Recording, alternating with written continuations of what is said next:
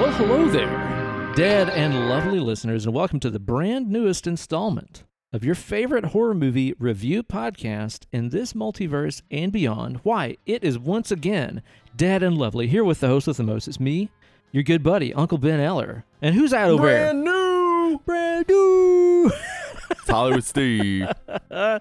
and we are here today to bullshit, catch up, talk about all the crap that we've watched this week, and then eventually get to reviewing The Sixth Sense from Yeah. East E- 1999. That's right. That's right. That's where it's from. And if you want to get just straight on to us talking about the movie, there is, of course, as always, a timestamp in the podcast Timestamp. description that you can go to that'll take you right there to the movie. Otherwise, we're just going to catch up and have ourselves a good old hang here. Because I'll tell you what, Steve, there is just a new wave of weirdness that has struck my life over the past few days. I don't know what's going on. I think it's the 5G. The weirdness Okay. has increased. Now, I remember a long time ago on the podcast, you talked about the the things that you miss from living in the heart of a city. You used to live Yeah. in in Mhm. old Koreatown and Los Angeles. Yeah. You saw people picking up poop out of the yard. Picking up poop out of the yard. Yep. How, how was it that he said that? Somebody put some poop in the yard. He said And he picking up the it up. poop. With a bare Barehanded. hand. Barehanded. Oh, the things we did pre-COVID, right? Yep. It was a way different time. I'm starting to understand what you mean about the weird things that you see when you live in a city, Steve. Okay. The other day, we were just having like a domestic Sunday. We were like cleaning the house, doing laundry, all this kind of stuff. And uh, I happened to be near the window of our apartment, which overlooks one of the main streets here in, in downtown Knoxville. I look out on the street and I see a guy. And this Okay. guy is kind of like walking in a strange way. He's doing a strange sort of walk, right? Mm-hmm. He's got a medical mask in one hand, and he's right. clearly angry about something. And I see he walks up to uh, one of the glass fronts of one of the restaurants down here, and he reads it. You know, everybody's got signs up about you know mask laws and stuff like that. Since we have those in Right. effect in Knoxville, thank fucking Mhm. God. Yeah. And he sort of like reads it. And then he takes his mask and kind of like imagine like a window washer like buffing the glass out. He does that with his mask Okay. and then gets real mad at something, sort of screams like, because he's so Uh-huh. mad at whatever it is. And I'm watching this whole thing happen. He then proceeds to like pull his jorts down far enough below his ass crack to where his you know upper butt is exposed. Uh-huh. And then the only way I can describe what's going on is he proceeds to attempt to just shit out his rage, rage shit on the sidewalk. This Okay. guy is shaking with the physical stress it takes to push a shit out when you don't really need to. Okay. And he is so fucking mad, shitting on the sidewalk. And I, I apparently things seemed so unproductive and he was unable to produce his rage shit. So at some point he has to like reach back and it would appear to pull shit out of his own ass. He's so Oh. Have you ever been so mad you've had to pull shit out of your ass? I Oh, haven't. man. What would make you that mad? I uh-huh. I know.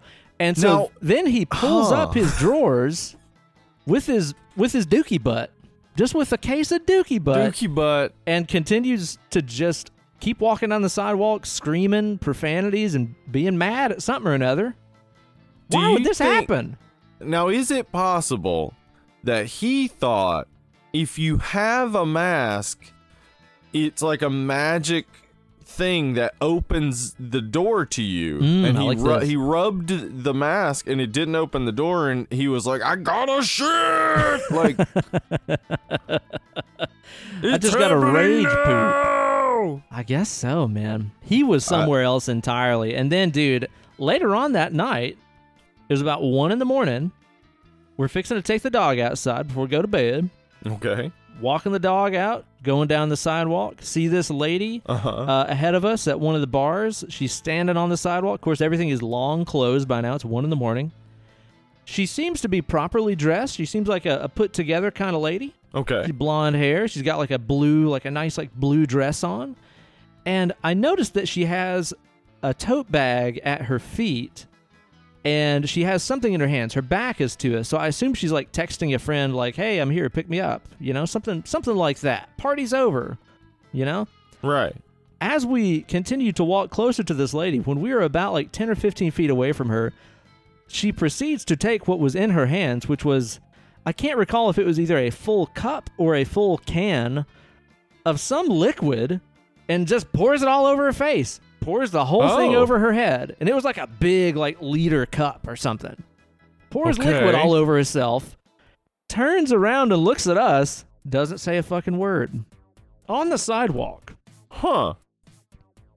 That is interesting behavior. the weirdness is getting big. It's bigly. Yeah. Well, I actually have a theory about this. I'm so glad you brought this up because Oh. I, I I'm a little apprehensive to talk about it, but I'm going to talk about it oh. anyway. Uh oh. I um I've noticed some similar things. I've noticed a lot of aggression for sure. Like a lot of whole rage lot. shits. Uh, not just rage shits, but just people with overly aggressive faces all the time. I, Yeah. I, and I think it's because I live in the county and I'm wearing a mask, and they're like, "Can't believe he's wearing a mask. He must not like Trump." Uh, He's doing it, might just to be piss that. off Trump. Right, it might be that, but I don't think so. I and and I'm getting this from a lot of social media too. I think everybody's really fucking horny. Like really, really, really horny. I know from my own experience that is true. hmm. And it's not I I don't think it's a sexy time. I think it's a time where we're all worried we're gonna die. Yeah. And it's like triggering our brains to procreate. Hmm. I think Interesting. and- You're saying there's like a because- survival instinct that's kicking Yeah. in or something. Yes, and I Whoa. think because that not everybody has that opportunity, there's a lot of aggression out there. There's That's a whole lot going on. Yeah. I mean, honestly, when you look at it that way, it kind of makes sense. Yeah, it, it maybe is maybe it's true. I know for sure that a lot of people are really horny, and I can't imagine being single right now. Oh my god. Like how yeah. hard that would be. Yeah. Yeah. For sure, Uh, man. I think it's it's definitely there's just a lot of pent up rage. I think you know I saw almost saw a fight between an old man and some homeless guy in South Knoxville the other day. Bum fights, part three. Yeah, it was crazy. I because the old guy was in a wheelchair Oh lord. and he obviously was not starting the fight. So this this homeless guy was just like guy in a wheelchair. I could probably win this one, I guess. I could take this guy. Yeah, it was crazy. I yeah, people are real real aggressive right now. I think a lot of it has to come down to one side of people know the science and we're watching people just go against it and the other side thinks that knowing science makes us better makes us think we're better than them so Mhm. they have a chip on their shoulder Yeah. they're like, "Oh, you think you're better than me because you're wearing a mask?" And it's like, "Well, you could put a piece of fabric on your face, you dumb bastard." Maybe that. Like, but no, they're not going to because that would disrespect Trump. So, all right. Yeah. have we introduced the show? Dad and Lovely, hey, what's Hey. Talking about how everybody's horny and wants to kill each other. and the Um, Sixth Sense later. And the Sixth Sense. That's our show today. So, But you know what, Steve? Yeah. Let me introduce you to the weirdest part of my week.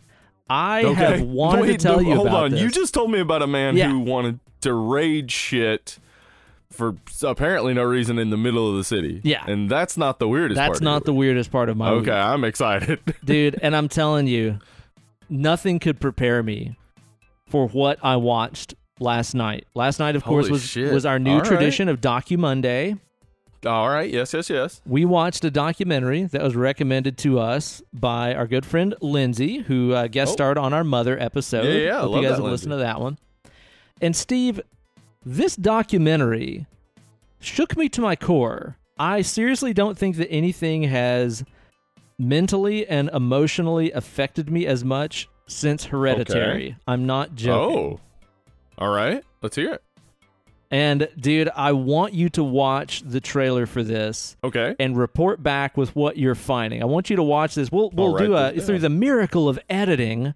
We'll do an edit right here so you can watch the trailer Yeah. for this and report back with your findings because dude, I guarantee like you a- whenever you watch the trailer for this, You will be stunned. It is going to start in one place and end up somewhere completely different than what you imagined. Okay. And then, even having watched the trailer for it, watching the actual documentary took me on a roller coaster ride, the likes of which has never been replicated. Okay. I'm excited. I want you to go on YouTube and I want you to watch the trailer for Tickled from 2016. It's a documentary by a New Zealand news reporter guy that you know from uh, what's his show? Dark Traveler? What's, is that is that the name of it?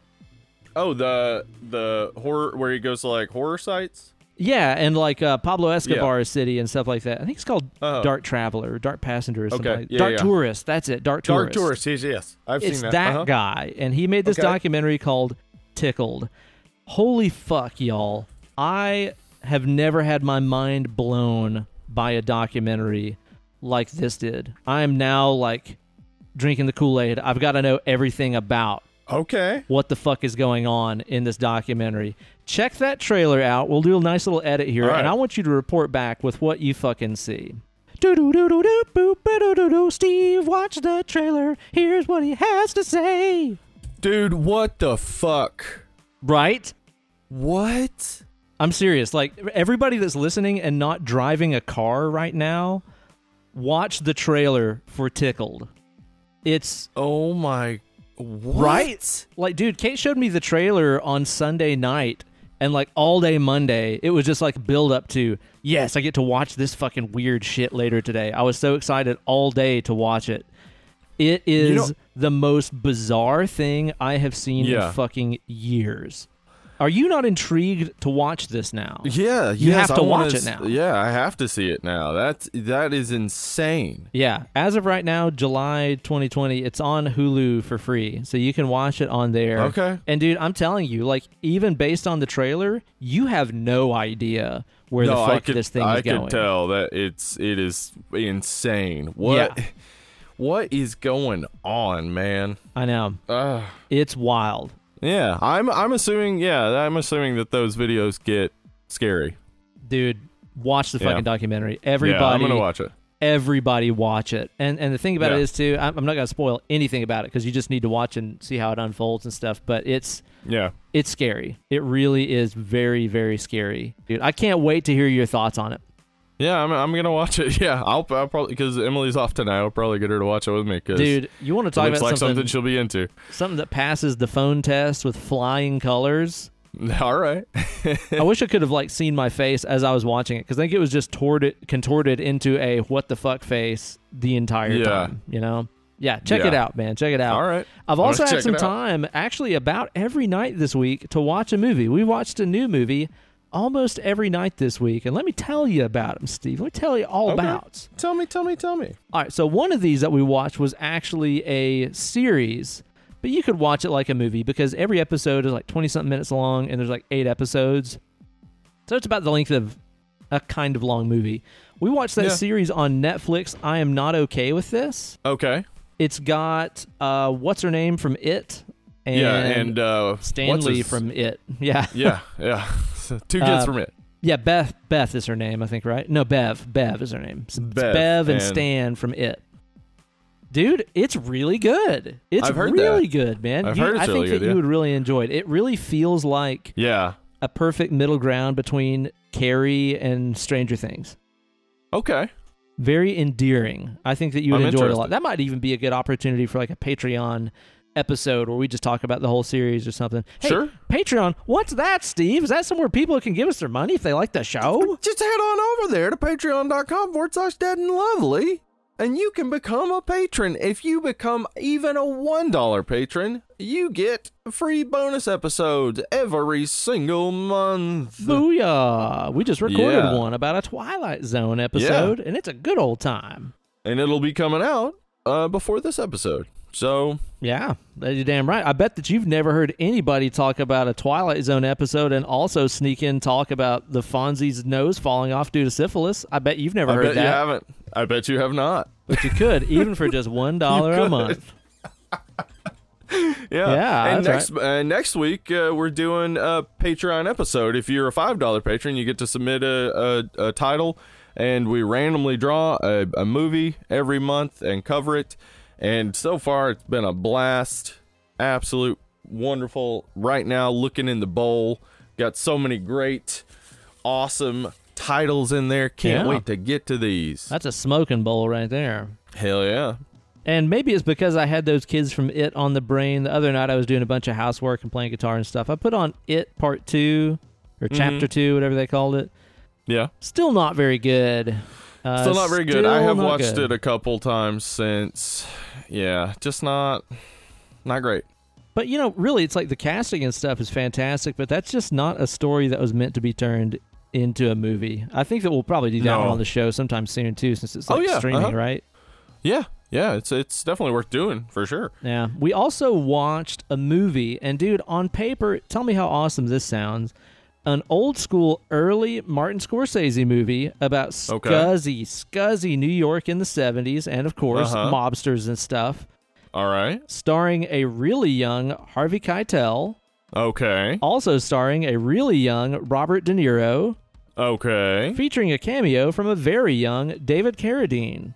All right. That sounds great, right? Sounds awesome. What it is? It's Mean Streets, and it's not Oh, good. okay. It's really fucking I haven't boring. seen Mean Streets. Is not it? good, man? Yeah. No, no. It, I it's, believe it. It's got like roots of Scorsese. There's a Rolling Stones song on the soundtrack, so there's of that. course. You know, All right. man, it's, it's not very good though. Do not recommend. And All right. the other things that we've been watching this week, we've been getting further into that MCU. Anybody that's listened to the show the past couple weeks know that me and uh, my wife uh, have been watching Yeah. through the Marvel movies in chronological order, and I believe that you just started that journey yourself. I started it uh, like a week after you guys did because I was like, I've been wanting to do that, and then uh, you know, if I do it, we can talk about it as we go. So, yeah, I started it too. All right. So, which ones have you watched so far? Let's get those out of the way, and then I'll talk about the ones we watched this week.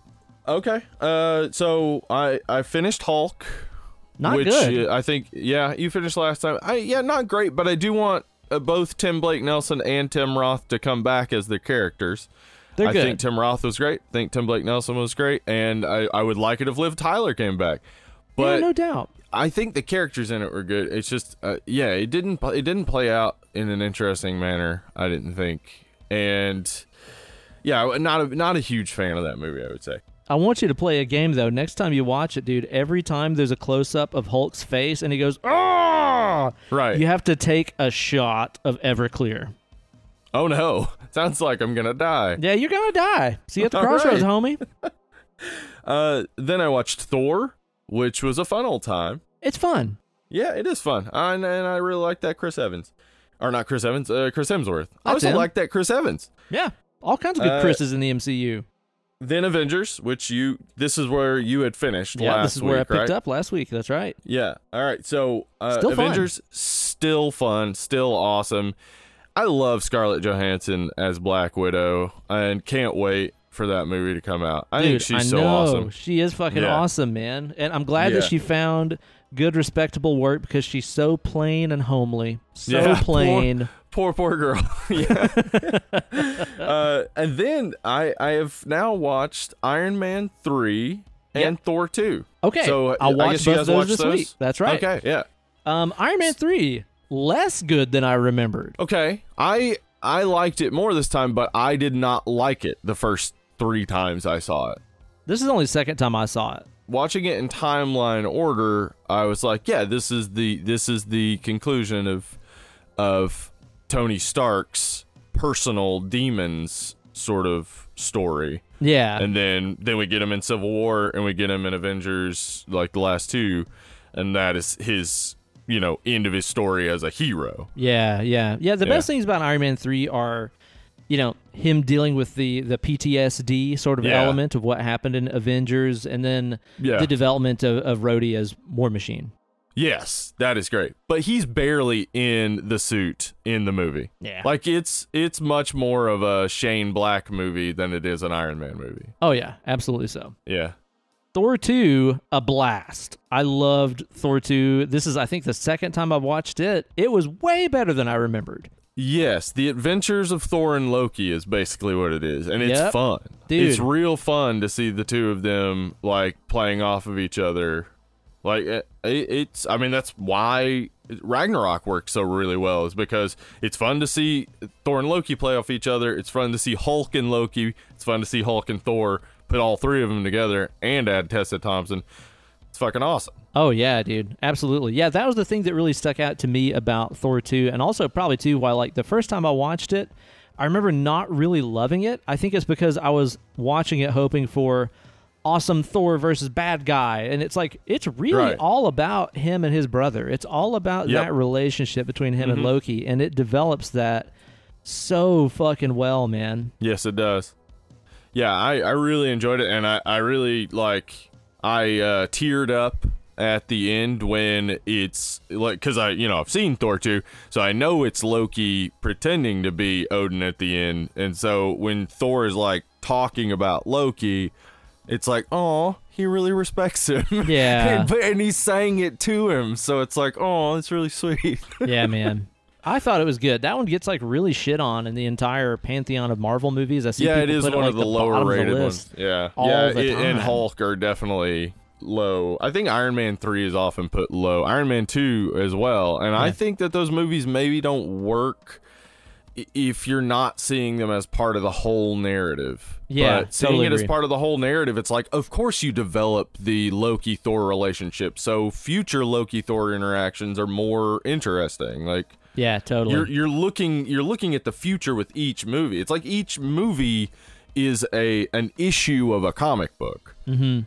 Like you go and read any single issue of a comic book, it's like just a, a short story uh, that's a part of a much larger story that's actually a bunch part of a much larger universe. Yeah, Like but you might be like, nothing happened. That wasn't no good. Right. And they're making these movies with so much in mind. Like they have developed this universe so deeply that like I, I didn't even realize like I looked it up after watching Hulk that Abomination doesn't die. Like Abomination is one uh, one of the few villains in the MCU or early MCU that just doesn't die at all. I guess not. He just goes to jail. Yeah. Uh, and then they also set up Tim Blake Nelson as the leader. And then in Thor, there's a throwaway line that I always thought was referring to Bruce Banner, but is actually referring to Tim Blake Nelson as the leader. Uh, uh, Selvig says he has a uh, friend who works with gamma radiation who got arrested by Shield. Well, that actually Oh. is the story of what happens to Tim Blake Nelson. Is uh, Shield arrests him and like takes him in because he's now got the gamma radiation. right. That makes sense. I hadn't thought about it that way. Yeah, so they they actually have planned a future for those characters. That's cool. That's really cool. Yeah, Huh. That's got some potential for sure. Yep. Right on. I'm I'm excited to see where they go with all this stuff.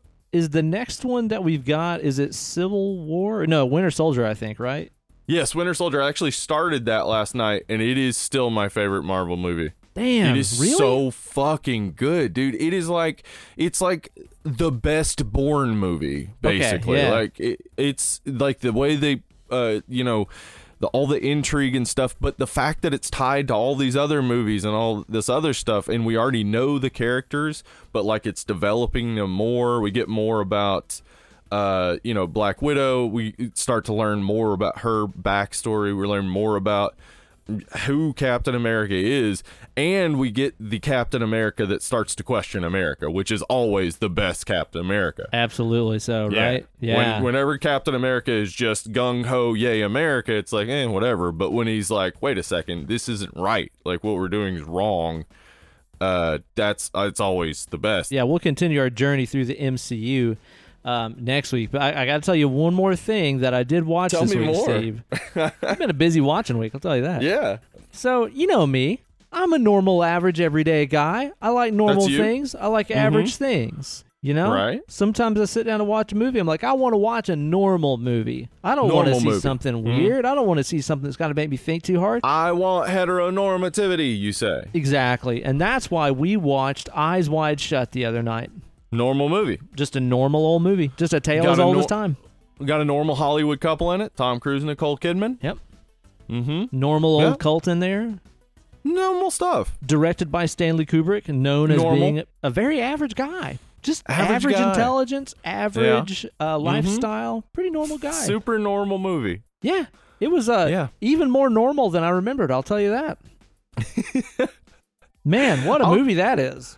Yeah, I'll tell you how normal it was for me. I saw it in theaters with a fellow friend who was teenager and a boy, uh, and we both were like, "Yeah, Kubrick's new movie. We're gonna go see Kubrick's new movie." And then halfway through, it's like, "So we're watching porn together, huh?" Yeah, so you guys just had boners together. You guys are boner Just brothers in the theater. popping boners together. It's like, well, you got a boner? Yep, me too.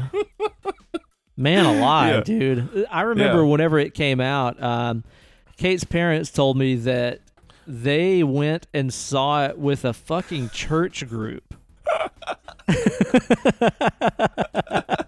I mean, how awesome is that? Just imagine a Jefferson City Baptist church group going to watch Eyes Wide Shut because it's a new film Yeah. from a great director and stuff. I know their intention, but boy, this had to be some awkward ass car rides home. Am I right?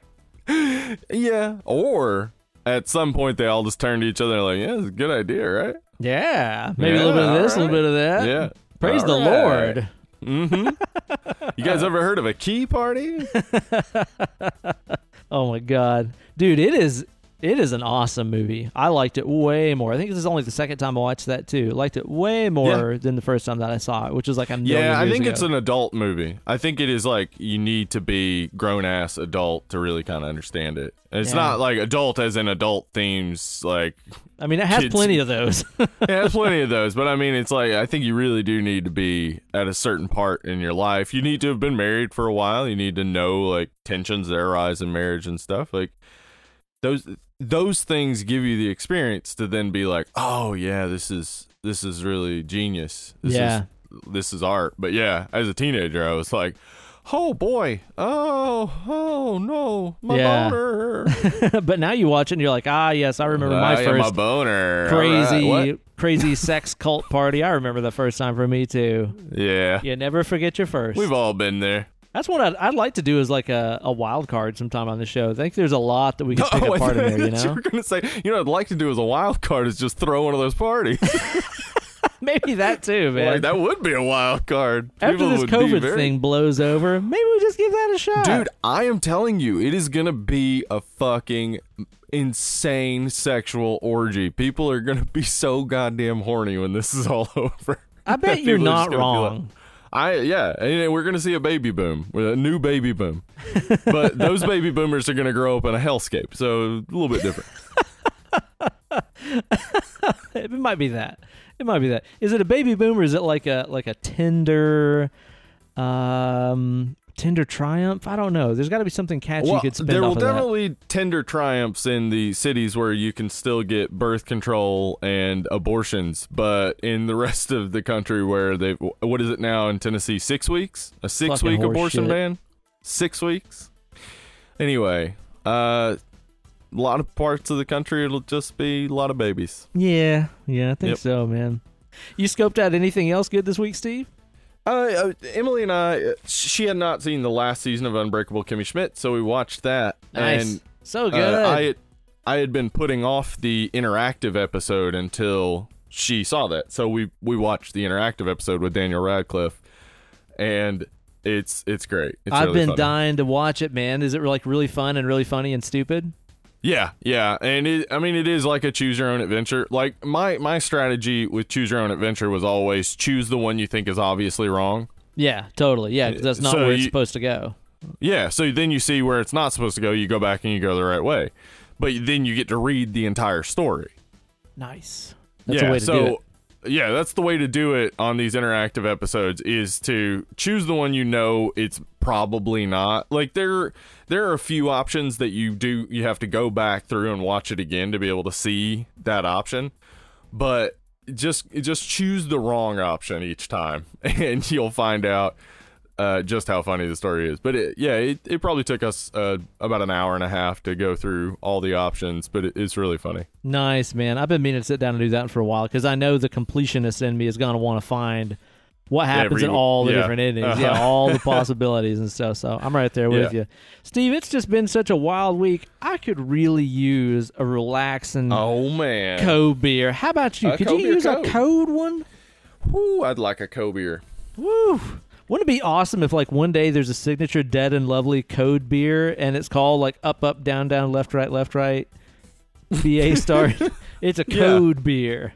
It's a code beer. Dead and lovely code beer. Yeah, up, up, down, Yeah. down. Yeah, get on that, any brewery.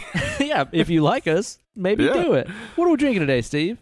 We're drinking a little Destihl, which Mhm. uh, is is uh, in Illinois, I believe. Illinois. But- the S's are pronounced. Oh, Illinois. It's in Illinois. and Illinois. I like me some Destihl. I, I've I've had a good number of their brews, and they are tasty. They make a really, really Yeah. nice code beer. I'm with you. I'm a fan of what is- they do. This is a driving that haze hazy IPA. Driving that haze probably a reference to the old Grateful Dead because we got some like trippy looking art behind this little skull with a bandana. Mm-hmm, that's right. It's part of their Support Deadhead flavor. IPA series. Boycott bland. It's got cashmere, amarillo, and Simcoe hops up in here, and a bunch of alcohol. A whole bunch got seven percent. Seven get percent a- of this is alcohol. What if I get it all in the first sip? I might die. all the booze floated to the top. I sucked it right up. Oh no! well, it is hazy. It sure uh, is. and and pale. yeah, It's got like a like a, a nice sort of yellowy orange color. Mhm. It's got a nice aroma. Smells like some old fruit. Yeah, I'm gonna get me a sipper. See what that does to you. I got these as part of my birthday beers, and uh, I enjoyed it so much. I said I got to have a buddy beer with Steve on this. I got to get him in on this. What do you think about that? Um, it's it's like mildly hoppy. Yep. It's mildly sweet. It's not too sweet. So it's got a little bit of sweetness, but it's not it's not a whole lot of anything. Not really. It just tastes. It's just like a, a nice taste. yeah, totally right. Like it's not Nice. especially anything, but it is Yeah. good. Nice and mild, but Mhm. like very drinkable. Yeah, for seven percent especially, that's very drinkable. I feel like the aftertaste is like drier than you'd expect. Yeah, yeah, because it's as I said, it's got that little bit of sweetness, but it's not. It's just like gone almost immediately. Mm-hmm. And replaced with a nice dry, slightly bitter finish that I think is really good. It seems to have a good level of, of effervescence to it as well. It's not like a super, super bubbly one. It's not like a really, really, really effervescent IPA. Uh, Yeah. I think that that would be weird to have that kind of feel with this sort of Right, flavor. right. You know, like this is No, at this that is- stage where it's like a little. I'm not going to say a little flat, but it's just not as fizzy as what you get Yeah. a lot of times out of a can. But it, this is really, really drinkable. Yeah, it is. This is a good beer. This is like this is one you could definitely sit down have a a sixer. I mean, if you got through six of these, you'd be plastered. But Oh Lord, yes. And the calories, my God, Jesus, yeah, Jesus Lord, Mm. good That's stuff right there. Good stuff. Well, I'm glad that you enjoy that thing. You know, Steve, we're here today to talk about The Sixth Sense by M Night Mm. Shyamalan, but I don't want to talk about that yet. We've only been recording for almost an hour or so. I'm not ready to talk about the movie yet. I'm not either. No, we need to take a little detour into the preview palace, Steve. Let's do it. Hold on. Wait, what is that? What's that up there? What what, Oh. what is that? Oh no! Oh no! Get off right here! Oh, There's okay, a monster okay. off in the distance. Oh, oh, look over there. Oh, it's the hey, it's the preview palace. We made oh, it. We're now in the preview palace. This is where palace. we're coming. Oh no, the monster's still out there though. Oh no! Oh shit! Well, we'll Well, let's we'll- just we'll enjoy this. All right, Yeah. all right. Yeah.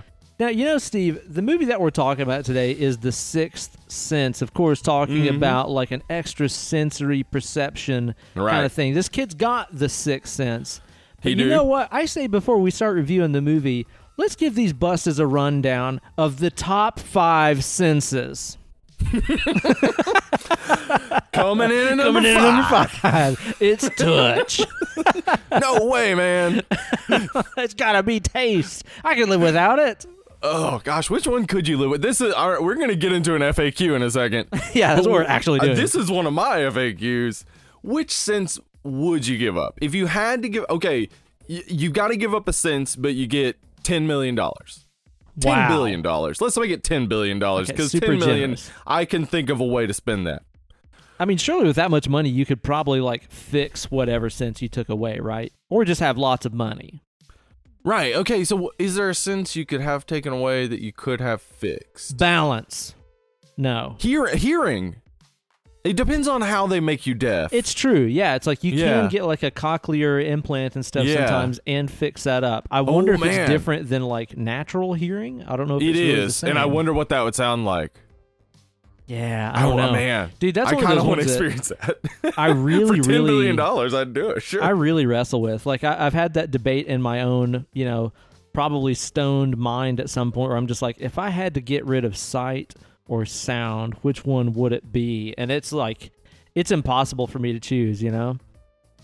yeah, it is. It's uh, yeah because they're all great. Yeah. I mean, maybe I could ditch taste the easiest because it's like, as much as I love food, I mean, I fucking love food. Like, not being able to see or hear affects your daily life Right. so fucking much. Taste. All you'd have to worry about is if you were poisoned by your enemies. Yeah. But you know, by the time you taste it, probably too late anyway. True. And then, you know, the thing is, too, is if you don't have a sense of taste, so food is bringing you no joy, then you Yeah, could probably get, like, in great shape. Yeah, it's just like, Yeah, well, I guess I'll eat this easy. whole bag of kale. What the fuck ever? Who Absolutely. cares? That would be the easiest. Well, I mean, like it would just be like what's the easiest because you'd get no joy out of eating really anymore. So you'd just look for the simplest source of your nutrients. Yeah. Which is basically my current diet, which is fine. So that shows is livable. I mean, it's livable. So yeah, Wow, I can really do that. living. Yeah, Are you you're right. For ten billion dollars, definitely. I think That's so. not even a tough one. Yeah, you're right. Taste, get the fuck out. Boom. Myth busted. Oh no. Oh, that's bad timing. Shit, man. I Grant saw that's like just yesterday. What a fucking Yeah. shitty, shitty year 2020 is. Yeah, we're da- we're dating the episode, which will come out in like a week, but uh, definitely that was sad for me because I am a man. huge MythBusters fan and particularly preferred the build team to watching Adam and Jamie. man. Uh, I really liked Tori and and Grant and Kari.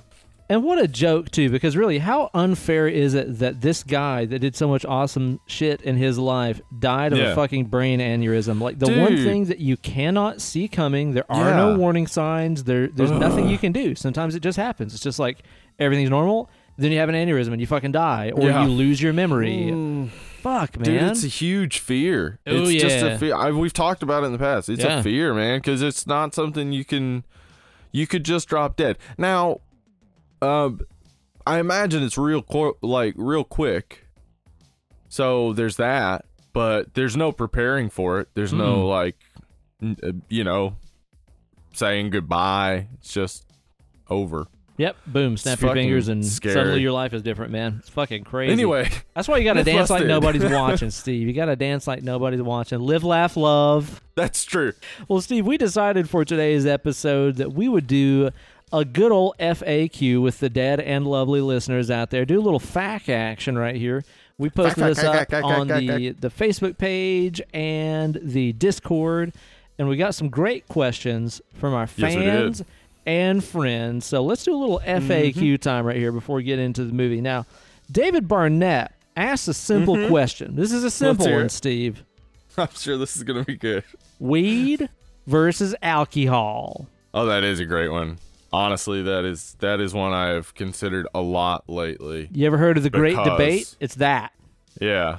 I've considered a lot of things lately because, again, as I said, my brain's turning to mush and I'm Ooh. not interacting with people. So uh, I just sit and consider things. And this one I have considered a lot because with alcohol, like there's a there's a certain level where it's fun. Yeah.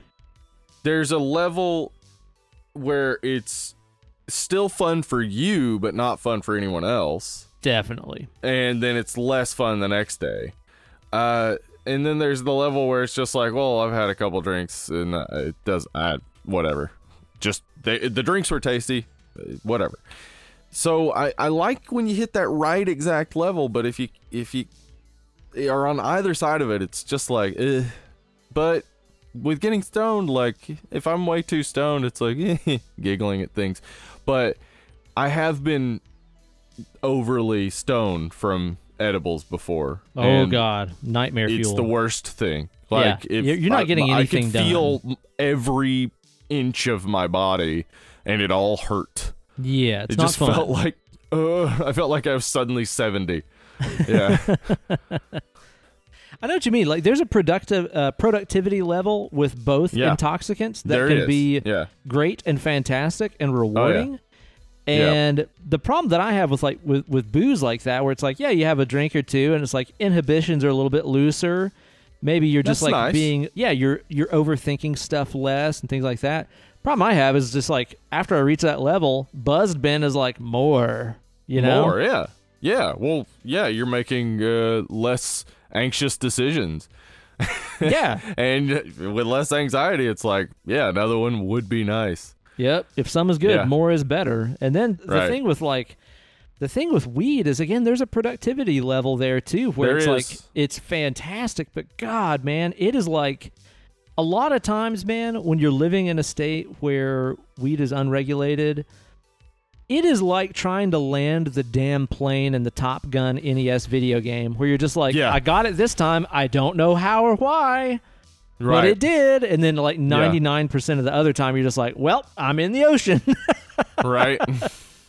It can be unpredictable. Yeah, it's it is because you you can't pick and choose your strain here. Uh, in LA, I was able to like my my delivery service had a menu Wow. that you could choose from, yeah, and they would consistently have the same strains, and you could get to know each strain and be like, oh, I can use this strain for this, and it actually works that way. Like some strains are better if, say, your stomach hurts. Um, so you get to know those things, and you get to know when and how to use them. Uh, and yeah, it's it's it's a wonderful and marvelous thing. and then every time you buy it, tax money goes to the state economy. Oh, wow, It's crazy. What?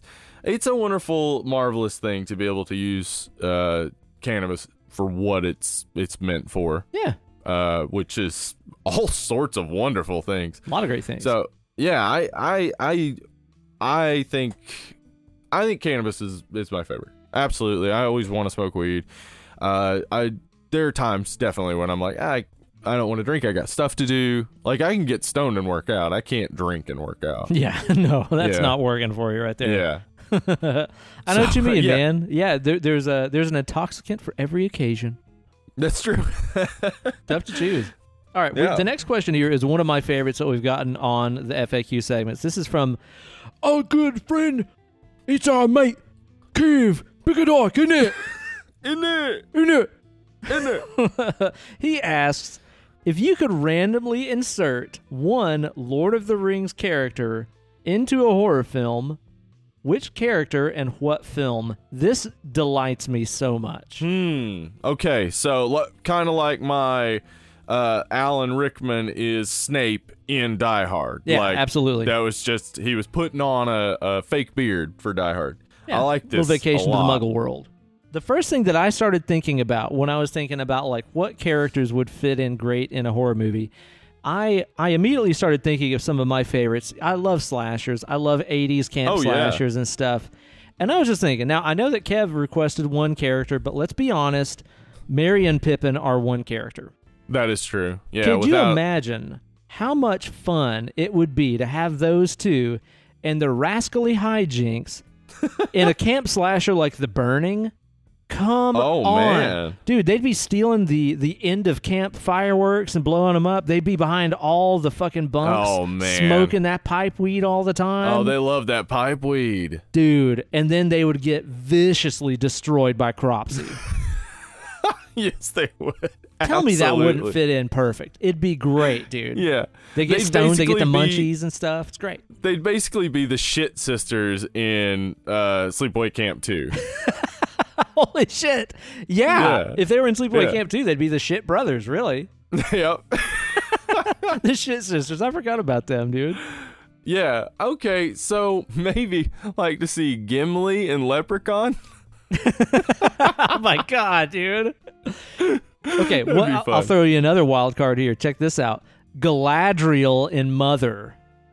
Oh, now that Oh, would be fucking would- rad. yes, it would. She would not I think put it up would with have that ended dude's up shit at differently. all. Yes. Yeah, ending would be a little different. Holy yeah, moly, man. I could see that. That'd be great. That's a great question. All right, now let's uh let's go with one right here from my wife. My wife. oh.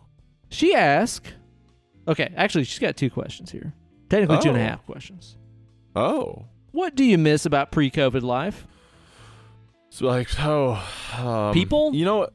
Uh, uh, yeah, that's it. I miss pe- I miss people, and it's not even like, like when I say that all I, the only people I talk to are you and my wife. That's actually pretty common pre-COVID, but I I don't need to talk to people to feel better. I just need to be around people. Yeah, Like totally. I like I need to go to the store. I need to be at a restaurant. I need to go to the gym. The gym. I miss the gym. That's it. I miss the gym. the That's mine. most. That's mine right Yeah. there. Yeah, dude, I, I'm telling you, I was just starting to like see some results and stuff. Yeah. Then the Well, shutdown I- happened, and I was like, well, fuck. I've kept up the muscle growth results, but uh, I have not lost any weight. I would say because I'm just not getting enough cardio. And Yeah. Yeah, I I just can't wait to get back and get on the rowing machine.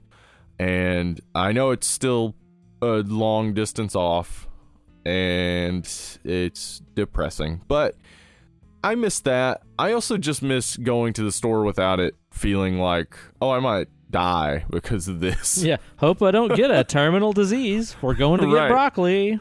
Yeah, really need that broccoli. So, Yeah, yeah, yeah. Yeah. That that is kind of an inconvenience, isn't it? yeah. But yeah, those, those are the things. I also feel like whenever, because I know a lot of people, I think even you said this, are like, after COVID, I'm probably not to shake hands or whatever anymore. Nah, it's like, uh-uh. after COVID, I want to be all over everyone. I don't Give me understand. hugs. Yeah, what the hell? If we if we don't have to worry about a, a disease, let's fucking fucking just b- get in my clothes with me. Wall don't care. around some. Just waller on me. Yeah, I I miss that. I miss just humanity, but we'll get back to it. I think so. Now, Yeah. the next part of her question here, I really enjoy. This is a fun one.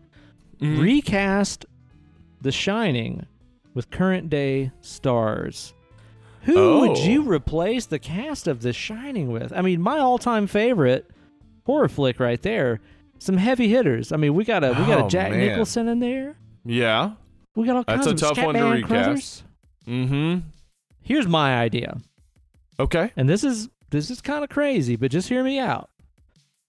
I want to cast Tilda Swinton as Mhm. everybody, every single All character, roles. Tilda Swinton. all of them. Okay. What do you think? So, all right. So, uh, Tilda Swinton's just running around. Got a, got a, uh, what do you call it? Axe. Yep. She's gonna try to axe up her family. Yep. She she gets she gets the old door. Comes through, sort of. Here's Johnny on the other side. Tilda Swinton. Yep. That's right. Okay. Bartender serving him drinks. Tilda Tilda Swinton Swinton. serving Tilda right. Swinton drinks. uh, uh, Tilda Swinton is running around with a, a knife in her hand, scared and screaming. She still sees Tilda Swinton in a, a bear suit giving a blowjob to Tilda Swinton. Precisely. Yeah, this It sounds works. great. Yeah, it, it Yeah, absolutely I works. think it, I think it works. Yeah. If Yeah, no, anything, it would just make it hmm. all the more insane because it's just like this is actually just one person in the hotel losing their fucking minds. Yeah, that actually. I, you know what? If it Might make it were better. revealed at the end that everybody was Tilda Swinton, like if, if you just had the same movie, but then it slowly reveals everybody's Tilda Swinton, like No, you just see it like At like the very that, end, that picture at the end. Exactly. just I was of- gonna say when it zooms in on the Fourth of July ball photo or whatever, everybody's still the Swinton. The whole movie's the same except for that. wow. Ultra I- yeah. confusing. I like it. I like it. Um, so for me, I thought about this a little bit. Like I thought immediately of uh, Toni Collette as Oh man. Shelley Duvall's character, um, Wendy. Uh, Jack is a little tougher. That's a hard one. Yeah. That's a really, really Yeah. tough one. You need somebody like I think maybe oh shit fuck what's his name played Nelson Old shit in fuck. Boardwalk yeah in Boardwalk Empire played Nelson he's uh Francis played Bubble Zod. Trousers. he played Zod in the new Superman Uh, Fuck. I don't know. I don't know who that is. God damn it. We gotta get I'm fuzz beat that on up. that one. We gotta get fuzz beat on it. Uh, Michael Michael Shannon. That's his. Michael, oh shit, Michael Yes. Shannon would be awesome as Jack Yeah. Torrance. I didn't even Yeah, think about that. Michael him. Shannon, Toni Collette, some kid. I really don't keep up with kid actors. Uh, and then Lakeith Stanfield and replace of Scatman Carruthers. dude. You know, I'll throw out a couple a couple others for the Jack Nicholson replace. Let's hear it. Hear me out. This might seem like a little bit of a weird recast for Jack Torrance, but do you not see Bill Hader maybe pulling that off? Yes. After, uh, have you seen Barry? No, I've heard it's awesome. Oh, see Barry. Yes. Bill Hader could pull off anything. you know, yeah, like he's I kind of think that would work. Yes. You know, because like he could play like, you know, wily recovering alcoholic dad, and then I bet when Mhm. he gets scary, it's really fucking scary. Yes, it is. Yeah, he's great. I think Bill, Bill Hader could absolutely do that. hmm You know, And he he would be more. He uh, yeah, he he because he can do scary, serious really well, and like he hasn't. I don't know that he's done that though completely serious yeah, yet. yeah. Well, maybe But that I'd like, like to see it, that. Skele- skeleton twins or whatever. I think that was a pretty oh right, I haven't movie. seen that. one. I haven't seen haven't that, one, either. but that's him and, good. and Kristen Wiig, right? Yep, that's right. Yeah. Also, hear me out. Again, kind of on a similar note, Lauren Lapkus as Yes. Wendy Torrance might Mhm. work. Yeah, if okay, Lauren Lapkus, I think herself would say she might not be able to play that role because it's too serious. Because I don't know that she's done much serious stuff, but I think she could do it Right? and do it really well. Yeah, I think so. Or Kristen Wiig. Kristen Wiig could actually absolutely. pull it off too. But it would be so hard to buy with Bill Hader and Kristen Wiig. I know, right? it would be automatically like, This is all right, this is gonna skit, get funny right? at some point, right? yeah, yeah. I think Yeah. so, man. Yeah, it's fun to reimagine that. It's fun to reimagine what that could be like um, with a different cast of characters, Yeah, considering that that's such a fucking legendary flick. And the third part of her question is, why am I so great? Not not me, her. Her, Obviously. right. Uh, yeah, I think it has to do with just being funny, fun to be around, intelligent, fierce. Uh, what what else we got? I've got to sum it up in Um, four letters. Not giving a fuck. Oh, uh, yeah, not giving a fuck. I would say that is exactly it. That's why you're Yeah. the best. I don't know a lot of people that give less of a fuck. Mm-hmm. I like that in a do. person. Me too. Not giving no fucks. What All right, do you Steve. need them for? We got one more question here. And this is from our man, John Kieran. John Kieran. Okay. Good buddy of mine, Shredder. Fucking Shredder. All Everybody right. look up John on the internet. Watch him shred. He's got a great question. If you were in the middle of a zombie apocalypse a la Dawn of the Dead, Okay. which wrestler would you want in your squad and why? Now, this, Okay. I like Yeah. this question. All right. Well, one, you're gonna have to avoid your say Sid Vicious's, your Scott Steiners. They're Get those wild cards out of here. You don't want that. You don't. man. You don't want them. You're gonna want a cerebral type of guy for sure. Okay. Maybe the cerebral assassin Triple H. He's good with a sledgehammer. That's true. We know that. He does swing a sled. You're right. But also, it's a zombie apocalypse, so you want somebody who's entertaining. So, I mean, Stone Cold. Yeah. And- and we Cold also know- Stone. We know that Steve Austin uh, wears a mask. He's a smart guy. He he takes the precautions in real life. So if he if he's you know out there in the zombie apocalypse with you, one he's he's a hunter. We know that. Yeah, it's He true. he knows how to keep himself safe, and he's also entertaining and fun to be around. And you could drink beer. So That there seems like a pretty Cold good Steve choice. Yeah. Also, the amount of money I would pay just to see Stone Cold Stone Cold Stunner a zombie. Holy shit! Imagine like the head off. and the spine Yeah. comes out. Fuck, man. I would pay a lot of money to see that. yeah, that would be great. You know, I'm gonna I'm gonna second a lot of your opinions there, where you need Yeah. somebody who can be a good laugh to be around. You also need somebody who can be kind of a tank and take some damage, take some bumps. Right. You know what I mean? Mhm. Okay.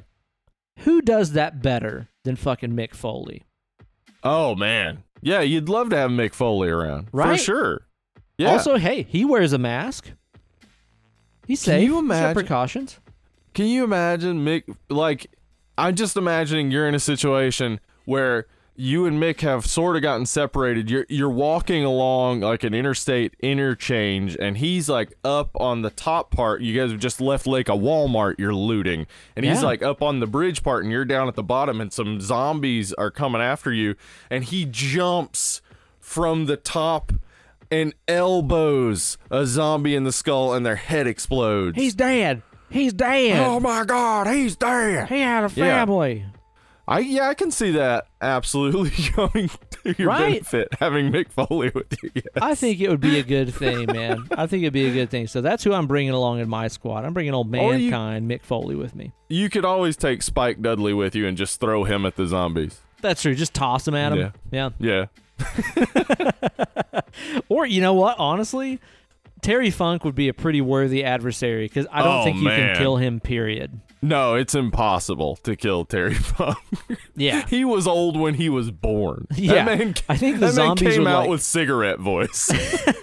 I think the zombies would like see him and be like, oh, oh, oh okay, well, we're, we're gonna be going now. We're out. We're out. Sorry about that. See you guys. Sorry, sir. I didn't see it was you, Mr. Funk. See you later. And then they'd go on and eat somebody else's brains. Uh, brains and stuff. Yeah, other brains, not those brains. Yeah, not those. So there we go. Another successful FAQ installment of the Preview Palace. Uh, you guys be sure to post those up every now and then. We'll just kind of put up a post on Discord and Facebook and stuff asking you guys for questions. But also, a great way to get your question featured on an episode of Dead and Lovely is to give us a review on Apple Podcast. Give us a review. That's right. Say good things about us. Uh, give it a five star rating. And then at the end of your review, just leave a question. I read them all You the know what? time. How about this? If you're listening right now and you're like, I hate this podcast, but I have a really good question for them, go leave your review with the question. Yeah. But also give it five stars even though you don't like it. Yeah, because, five stars. This you know. sucks, but guys, what do you think about such and such? five stars. This sucks. yeah, exactly. I like that. I, it would be really great if I- you did these that. for guys talk about politics too much or whatever. You know, yeah, one of those things. You know, there's no politics in horror movies. never, never, Whatever. ever. Obviously. All right, Steve. The subject of our show today is the sixth seance The science from Uh, 19 and 99. Not a lot of politics in this movie, actually. Though. Actually, yeah, not really. Yeah. No. I would say the closest thing to politics are the people that are hung. It seems very obvious that it was a, a couple and they were hung because it was a white woman and a black man. And I child. actually didn't catch that. Really? Yeah, I think that's what it is. Yeah, there's no backstory given, but it's it's a, a black child, a black man, and a white woman are hanging. And I that I'm just making assumptions, but Huh. uh, I didn't even not- notice that. not to say Philly's racist, but if you live in Philly, you can say it for me. Maybe that. Maybe that. This is our first M. Night Shyamalan movie that we've ever done, which is surprising considering we've been doing this for so long. We've never done an M. Night movie, and I he's know. got a couple that I'm sure that we'll do on the show. He's kind of a yeah, for sure. A love it or leave it director. I know a lot of it seems like pretty much everybody loves this movie, but then the rest of his catalog is kind of up yeah, for it's debate. all up for debate for sure. A lot of people love Unbreakable. Uh, I think, you know, Signs, The Village, people really just didn't get behind, but some people still dig them. I like I the like. Lady in the Water. I like Lady The in the Village Water's as well. cool, dude. Yeah, Lady in the Yeah. Water is just like all about fucking film critics and stuff. That's what I like about it. It's all about people critiquing an artist. Yeah, it's a real, it's a weird sort of fairy tale uh, that really is about, yeah, critiquing the artist and critiquing his art. And then, of course, The Last Airbender is terrible, happening, Ooh, I heard that terrible. was bad. Yeah. Yeah. But uh, I mean, you know, he's come back with The Visit, which uh, not everybody loved, but I think was a solid found footage horror movie. I haven't seen it, but I've heard it is good. Yeah, and then Split, which I like Split a lot. great, really fun. I haven't seen Glass here; it's not great. Yeah, I've heard it's Uh, pretty bad.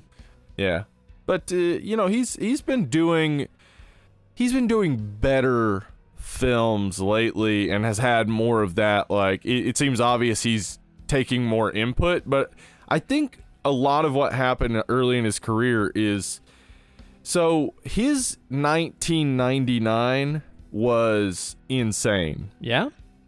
Um, he had sold the spec script for The Sixth Sense to Disney in like a, a few years before for three million dollars, with the caveat that he would get to direct. Okay.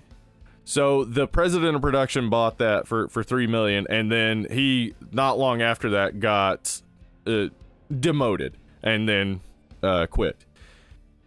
Probably because he made decisions like, "Oh, cool spec script. Here's three million dollars, and you can definitely direct it." But they sold they sold the rights to Spyglass, but kept like twelve point five percent of the the box office. Wow. Which was considerable. Which ended up being yeah, like over six hundred million dollars. Jesus. So they ended up making yeah, they ended up making good money off this. But Spyglass, you know, they they inherited the caveat that he got to direct, but he he had done a couple of movies. He did a a, a student film that I have not seen and probably won't rush out to see ever. It's called Praying with Anger, and then he Never did a, a a comedy called Wide Awake. He wrote and directed both of those.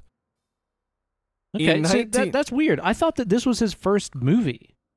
Uh, it's just the first one that you know got him attention, but yeah, he he had already been directing a little bit before that. But in 1999, Ben, not only did he release Signs, but he also wrote Stuart Little. What? He wrote Stuart Yeah. Little? He wrote Stuart Little and uncredited rewrite of She's All That. No fucking way. Yeah. Yeah. And he didn't he didn't get credit for it, but apparently a lot of his writing ended up in it. But you know what? Now I see it. The twist is she was pretty all along. Yep. what? what? Oh no. Yeah, so his his 1999 was big. All three of those movies did really well. Yeah. And so he kind of, yeah, he kind of got to do what he wanted for a little bit, where it was just like nobody was questioning him. And then, you know, everything, uh, Unbreakable made money, The Village made money, Signs made money. They all made so much money that it was like, well, we're not going to question him. And then The Happening comes along and it made money, but it was just like finally, like, everybody was like, okay, this is bad. This is Yeah. real bad. And then the last Airbender, everybody was kind of psyched for because Avatar was huge. The cartoon is huge, still huge. Uh, and he like it seems like a slam dunk to just let somebody who knows the material write it and then you direct it. Nope, he wrote it. Totally destroyed this thing that people loved and they hated him for it. And it kind of like I mean, he still is getting to do movies constantly, but it kind of hurt his name a lot. Yeah. Yeah. Yeah. So Man. what he's I mean, but he's he's such a consistent worker. We'll still be talking about him because there are definitely a couple like The Visit is is a horror movie. I think I think The Village is a horror movie, right? I think so. Yeah. Yeah, it's a horror movie, even though there's not really any actual horror, but we're supposed to be experiencing it from a blind girl's perspective. So for her, the horror is real. But really, this movie put him on the map. And I remember whenever this came out in '99, like I didn't see it in theaters or anything, but it was one of those deals where either. you couldn't go anywhere and not hear people talking about this. Yeah, and, and the whole course- buzz was about the twist, the twist, the twist. Yeah, and of course, everybody. This was like pre the idea of spoilers. yeah, really. yeah. This is So before a lot of people were would just be like, "You'll never guess that uh, Bruce Willis is dead the whole time." and you're like, "Fuck, like, man." Well, no, I wouldn't have guessed that. I didn't even know what the story was. So, yeah. But now I'll be watching it the whole time, like, oh, he's dead. Yep. That's what happened to me. Like David Letterman fucking spoiled this for me. I can't Yeah. remember who was on the show, but I was watching David Letterman one night. Maybe it was Bruce Willis or somebody. Uh, And yeah, he just kind of dropped the bomb of what the spoiler at the end is. And I was like, well, great. Now I know that. So Yeah. whenever I watched the movie the first time, you know, probably a couple of years later, it was probably 2002 or something when I watched this.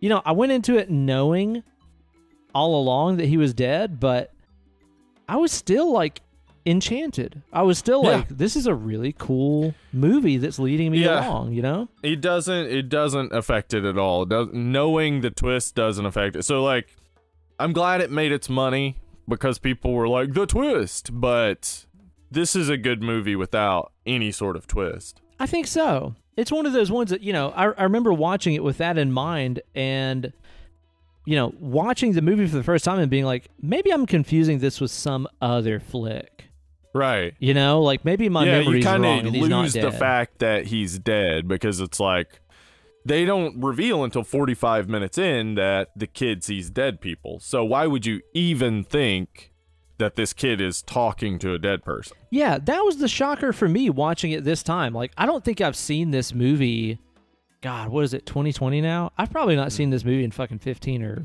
16 years Oh, okay. and been a while. Yeah I mean, it's been a while for me too, but it, it, more recent. But yeah, it, it's been a while, sure. and I totally forgot that it was that late into the movie. Me you too. think it's it's not really that long of a flick. What No, what is it, like an hour forty? hour and a half or hour, half? 40, yeah. Yeah, it's not super around there. long, and that happens forty five minutes in, and I was like, oh shit, like we didn't know this up until now. Yeah, like I actually had thought it came way later. I thought that Oh. like the twists had ca- like came like back to back sort of where it's like he's like I see dead people and then Bruce Willis goes home and he's like wait a second am I dead like I thought that's what happened Hmm. but no like they're they're so far separated and Bruce Willis doesn't even begin to think anything of the sort like he's not even on that wavelength of oh I might be dead. He's still just child psychiatrist who's like, "Oh, okay. That's interesting. He thinks he sees dead people." Like, Yeah, yeah, like so the way it plays out, yeah, you wouldn't guess. you like they were right when they said out loud you'd never guess that. I wouldn't have. I really wouldn't have guessed that. But I did not get to have that experience. And it reminds me, Ben, that movies like this created those assholes that did stuff like buy the Harry Potter book and then Oh scream my Dumbledore's God. dead at people who are in line for the Harry Potter book. yeah, just create fucking And somebody out, somebody listening right now is about to get their feelings hurt. Fuck you. yeah, Those people you, are dude. assholes. Yeah. There's no reason for that. You've No. done nothing funny. It's not funny. Ha ha ha ha ha ha ha ha ha ha ha. Yeah, I can't what's imagine- the fucking joke. being so uncreative and unproductive and contributing so little to the human Yeah. experience that all that I can come up with is maybe I spoil other people's fun. Yeah, How fucking lame can you get? I don't know. I, I like to believe it was teenagers, you know, because teenagers are psychopaths, but it was probably grown ass adults. Yeah, probably fucking grown ups. Yeah. Yeah, probably Yeah. so. Yeah, this is one of those ones that I mean, yeah, I, I definitely had spoiled to me first from David Letterman and stuff, but like I said, you couldn't go anywhere without hearing people talk about this Right. and Yeah, and it- intentionally spoiling it and ruining Yeah. your fun and shit. it cre- yeah it created the idea like that you shouldn't spoil stuff for people like up to that point really i mean again this is like we talked about this on our x-files episode of the uh, patreon episode so go become a patron patron if you hear this Yeah. but like in the 90s like it was the beginning of the development of like online fandom and like everything up to that point it had been like you know there were some movies with surprises and stuff but most things it was like either you you went and saw it opening night or opening weekend or you probably weren't gonna see it really. Like there was there was really just this like everybody is seeing everything at the same time. We all watch the same tv shows at the same time. And not by 1999 people are you know already you've got vhs's you you know you can easily rent stuff. Like people people are more flexible in the way they are consuming media. And then this comes along and it's just this real big like hinging seemingly on a twist you know probably for most of the audience that's what they're out there for like this was like knowing how to act at this time was not really established like it was there was no etiquette for spoilers Yeah. so you would immediately go online and be like, guys, you got to go see Sixth Sense. You'll never guess. Bruce Willis dead the whole time. And people are like, what? I guess I would never guess that. And then they go see it. And then they're like, you're right. I would have never guessed that. I wish I hadn't heard it. Yeah, really. Fuck yeah. you.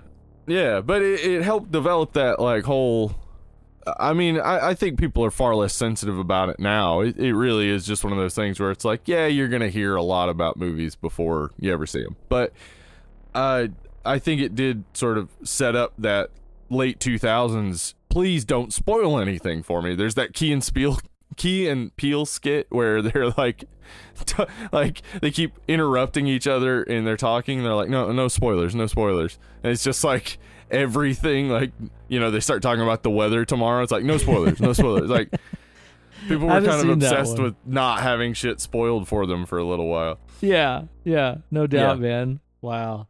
Yeah, it was really something, man. This is just one of those like cultural phenomenons, like kind of up there with It like was. Scream and It's stuff like that, where you couldn't Yes, you couldn't yeah. get away from it. M Night Shyamalan was like on every fucking talk show and on the cover of Yeah. every magazine and stuff because this this flick made such an impact in was '99, huge, and yeah. really, it's like I think because this is one of those movies that was such a right place, right time thing where Yeah, I think that horror fans at this point were starved for something that was an original story that wasn't a CG laden or like You're right. Scream ripoff piece of shit, you know? Yeah. Yeah, like the just the year before, you get Blair Witch Project, which is completely new uh, to to people at the time, Yeah. and it made tons of money. Uh, and yeah, it, it sets up this idea that the next year, yeah, you can produce something that's not another Scream ripoff, and people are gonna go see it. They're tired of Scream ripoffs. They want to see something original. Yeah, totally. And this worked so well. But then also too, it's like it's one of those rare, you know, flicks that is admired in the horror community where also your parents could watch this. Like this feels really Yes, like yeah. a Hitchcock Yeah, or Twilight Zone kind of feel. Like it's not honestly, horror Yeah. horror, you know? Yeah, the, honestly, your parents should watch this. This is a movie that I think a lot of uh, parents would really identify with. That uh, this is, I mean, this is the root of the Babadook in a lot of ways. Like the- the, yeah. idea of the mother who cannot communicate with her son and can't get him to communicate what he's feeling and stuff, and how you know they they slowly develop this trust that finally you know comes to a head. That that is our actual ending to this movie where he finally is able to tell her that he sees dead people and you know uh, he he sees in fact her mother and has messages from her mother it's it's a real like affecting movie there are a lot of very strong scenes and of course uh, Haley Joel Osment is probably one of the best child actors ever Yeah, let's talk about that cast a little bit because this is actually a a returning visit for a lot of these people. This is our second Oh, yeah, Haley Joel uh-huh. Osment flick. Weirdly, we did That's true. Tusk before this. uh-huh Uh, this is That's our true. Is it second or third Toni Collette movie? Third I mean, Toni Collette movie. We did Hereditary and um, uh, Krampus. Krampus. That's right. That's, That's the right. other one she was in. That's right, man. Yeah. And our second Bruce Willis movie because we did Die Hard as well. Die. Hard. Yeah. Uh-huh. Yeah. it won't be our last Bruce Willis movie either because Death Becomes Her is a definite future movie. That's happening. I know, I know Kate wants it and I want it for sure. Oh yeah. Yeah. Uh, also, they they snuck in Olivia Williams, who, uh, you know, you may not know immediately from name, but she is the love interest in Rushmore, which is where I first got my crush on her. Oh, it's great. yeah, movie. she's she's she's a cute lady, and uh, she also played Moira MacTaggert in X Men: uh, The Last Stand, the totally third one. forgot about that. That was terrible. Man, I've Yeah. been meaning to watch that X Men Dark Penis movie. Oh, I haven't seen it. I've yet. heard it's It- real bad. I bet because Days of Future Past was good, and then. Apocalypse Not movie good. was terrible. Not good. Yeah, Uh uh yeah. Anyway, but yeah, Olivia Williams is good. Then we got us a Donnie Wahlberg. Donnie and Ben, Wahlberg. I I just okay. I am not in any way uh trying to diminish Donnie Wahlberg. In fact, I'm trying to say uh, uh get your head up, King. Uh, you're one of those Donnie Wahlberg apologists, aren't you? Well, what I'm what what happened is I was looking at his Wikipedia and there's there's a a header that says new kids on the block.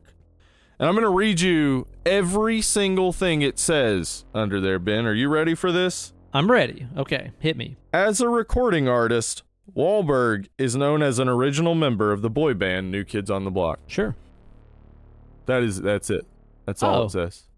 Oh, That would be like if you went to Justin Timberlake's and it said, "Oh yeah, he was in he was in NSYNC." Is that what he was in? yeah, that's right. It just said Justin Timberlake was a founding member of NSYNC. And that's about it. You mean the bi- New Kids? Oh, he was a founding member of New Kids on the Block, the biggest boy band in the early '90s, like the gigantic boy band that had a Saturday morning cartoon. I think Ben. Selling him short. I don't think they're selling him short because it is a detailed Wikipedia page. I think he has somebody keeping it up and keeping that to one sentence. And if you if that is the case, and Mr. Wahlberg, I know you're listening. Uh, he, he loves us. He emails me all the time. Clearly, He's like, yeah, he's a huge you fan. need to be, you, you guys should be on Wahlburgers. That's what he says. Yeah. Um, I'm telling you, you need to stop being ashamed of being in one of the biggest boy bands ever Own it. Own it up. as a teenager. yeah, really. You're on top of the world, Donnie. Dude, one time I got so drunk as a teenager, I walked to the edge of uh, my hallway in my, my room in the basement and I just pissed on the floor and then I noticed it and then I tried to clean it up with my underwear. Put that in my Wikipedia page. Yeah. Donnie Wahlberg, why would you be ashamed? Why? Own your past, dude. Own, it up. It's the fucking. It's amazing. You were part of it anyway.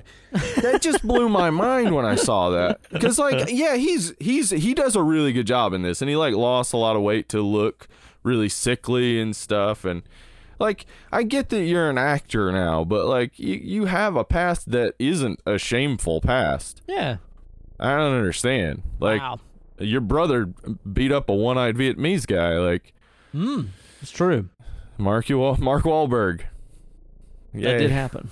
he beat up a one-eyed Vietnamese guy. Not his proudest moment. Not his No. proudest moment, really. No, it's not. But yeah, this is one of Donnie Wahlberg's first acting um, roles. He he had been in a movie called Bullet uh, a few years earlier with Tupac and Mickey Rourke, Oh, which is yeah, I heard about that. Has a surprising cast and and actually is better than you might think it would be. But uh, he he's also been in some more horror movies, so we'll definitely be talking about him in the future because he was in Saw two through five. Holy shit, really? Yeah, yeah, he plays one of the detectives. Oh, wow. Yeah, yeah. So he's he's had a good acting career. I I just man, it's just it depresses me to think that somebody would be ashamed of just being in a popular boy band. I understand it's like not the coolest thing in the world, but nothing a teenager does is cool. No, huh? No. Yeah, I mean, Who you come trying to impress? who are you trying to impress? Uh, don't know, I- but we sh- we should definitely talk about Toni Collette here because this is something we've already talked about her twice. This is something I did not recognize until this time looking through her her body of work. Toni Collette is a legit EGOT candidate. EGOT. The EGOT is that? The EGOT is when you Oh, have an Emmy, Emmy, a Grammy. Grammy, an Oscar, and a Tony. right. She is a legit EGOT candidate. She already has the Emmy. She has uh, a primetime Emmy for United States of Tara. Yeah, fantastic. Yeah, her name Uh, is Tony. Her name is Tony. That is true. so she's already got that. Uh, no, so she is a singer in her own band, Toni Collette and the Finish. So Wait, there's what? a a there's band? a Grammy. Yeah. So there's a Grammy possibility. She has also sung uh, cover songs on soundtracks, another Grammy possibility, and she has sung in cast recordings for musicals, another Grammy possibility No shit. she um has been snubbed for Hereditary for Academy Award, Makes no sense. Nominated for Best Supporting Actress for this. That's what I don't get. I mean, like, yeah, Yeah. she's great in this, but it's like, dude, Hereditary, her in she should've- Hereditary. yeah, Holy Yeah. shit, that was the best not thing I even saw all getting year. nominated. That is just mm. That's a joke. That is such a Yeah. blatant snub to the entire genre of horror. and Ben, she has been nominated for an ato- for a Tony for Best Leading Actress in a musical. So Oh. she and she's only in her forties. So I I think Toni Collette will eventually EGOT. She's a fucking badass. She's incredible. She's an absolute badass. Yeah, Yeah. she's great. and she's really good in this and you know i really like her character as far as like she's she's a mom raising this kid Yeah. on her own she's Uh-huh. working two jobs and stuff she's trying her best and Mhm. You know it, it is kind of similar to the babadook in a lot of ways in terms of her relationship with her son only it, Right. it never goes as far Right. as the babadook i mean obviously also the mom I is think- the main character in the babadook too Yeah. I think there's something uh, I, I I tried to pick that difference apart myself too, and I think what we got there is that the the difference in the Babadook is that the husband slash father died, and it it may be wrong, but it is possible to blame the baby. So you Hmm. can see where her like anger and resentment has built up yeah in this case, the husband has left them, and that, of course, makes Toni Collette cling closer to her son, makes her son cling closer to him. So they are close. They, there's no resentment between the two of them, and so just he's got these behavioral problems like the kid in the Babadook, but luckily Toni Collette is she's all together. Like she she is a really good mom throughout this. She's working a lot because she has to, but beyond that, she is there for him. She's always trying to communicate with him, always trying to understand him. Yeah, yeah, totally, Yeah. man. She does a really fantastic job in this, as does Haley Joel Osment, who is, Ugh. dude. Like the whole time that I was watching this, I was like, he's just like a little man. Like he doesn't seem like a kid in this. He seems like Mhm. a small adult man. Yeah. So apparently, uh, Haley Joel Osment's father did not speak to his children in baby talk ever. He would only talk to them like you talk to an adult. And Huh. so they developed these communication skills pretty early of you have to you have to say what you're thinking. Like you have to make clear what you're trying to say. Uh I don't know how you'd have to be very disciplined to do that Yeah, because I see a baby and I go to baby talk immediately. I'm like, I want to eat your little toes. no, that that's cannibal talk, Steve. That's pretty different. Oh, really? And then I want to yeah, eat yeah. that fat leg. yeah, eating a baby is is um, it's pretty scary. That's Oh, that's is not it? really what you want to do. No, You're not supposed to eat a baby. uh-uh, no, Mm, no, they no, look no. so tasty, though. Mm, I've heard they're pretty know. high in saturated fats and stuff. I You know it's what? a good idea. You don't want to eat a baby, but you're cool with smashing one up and then spreading it on your broomstick to fly at night. You goddamn right I am. Also, hey, eating babies, great keto option. That's true. Pretty low carb no food, carbs and babies. Hmm. Think about that. Consider that. I'll have the baby, Yeah. no bun. Lettuce no wrap, bun, please. Lettuce no wrap, bun baby. on that baby. Yeah. I'm watching my figure. Yeah. How did Uh, we start so talking yeah, about I- eating babies?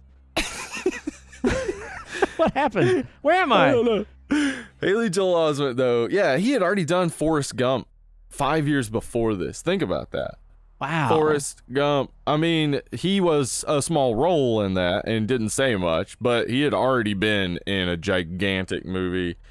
Uh, he also did AI the year after this, Oh wow. or two years maybe.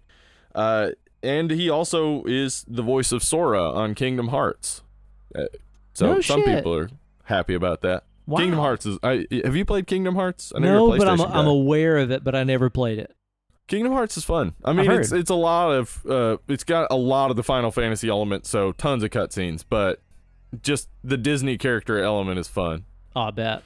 Yeah. Yeah, he's he's awesome in this, man. It's not one of those things where like he's good for a kid.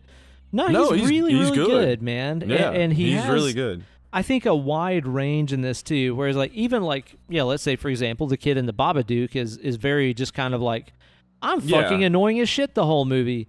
In Yeah. this movie, it's like you get moments with with Haley where he is very dark and introspective Mhm. as he's seeing this, Mhm. these fucked up things in front of his eyes, but he also has moments where it's just like at the end of the day he's still a kid and he puts on like that little magic show and stuff like this. Yeah, very believable, you know, because as a kid, you can snap between realms of emotion that way, where something can be hyper dark and hyper sad, and then you're just a fucking silly nine year old kid a minute later. yeah, Um, and then also, too, like moments where, I don't know, like one of the moments in particular for me that really stood out in terms of his performance is there's one part there where he's like he's seen a ghost and stuff, and he goes and Mm. retreats to his his tent where he's got like all the little army men and Jesus statues and stuff, yes, and he's like kind of comforting himself. He's like, "It's okay, it's all right," just like talking himself through it. It's so pitiful. It's so sad. Mm-hmm. Yes, it is. But also like just the kind of shit you would do when you put your head under the covers and stuff when you were a kid. Absolutely. Like he really, really nails it. And part of that is like his performance, and also part of it's the writing. Yes, the writing is done really well where like you know, it's the way he talks is not overly adult. Like he seems like it's just a little man, but like he's not It's he's not, like a Stephen King kid. right, right. He's not saying stuff adults would say. He's still talking like a kid. He's just very perceptive. He's uh seems to to recognize a lot in the world. yeah. Yeah, I think I did something this time that I've never done before, and I, I think I'd recommend it if you're listening and you're like, oh, I haven't seen Six Sense in a while, but you know, I want to listen to the podcast. Go back and watch it again, and just try to watch it from Cole's perspective, knowing he sees dead people. I'd like and to you do will that. notice, yeah. yeah, you will notice that. Okay, so like, say for instance, the first time he sees Bruce Willis, um, he runs. Hmm. Like it's a horror movie when Bruce Willis is following him. Yeah. That's a horror I guess so. movie. Yeah, he a does. He's Ghost like, oh is shit, chasing him. That's why he's running. Huh. He's not late. He's running because he's he's saw a ghost the second he walked outside, I and so he's running that. from this guy. Uh, there's so many scenes where like you can tell he's seeing something, but we're not seeing it because we haven't been told yet that he sees dead people. Yeah. So like a lot of stuff. Oh, uh, for instance, whenever you know he's sitting in the kitchen and, and uh, the mom leaves and she comes back and all the cabinets are open. yeah, very poltergeist moment. Yeah, and he's just sitting there and he's he's being very very calm. But when he walks away, you can see how hard he had his hand on the table. Oh, I love that. Like yeah, how- like you see how like the perspiration was. there. Yeah. Yeah.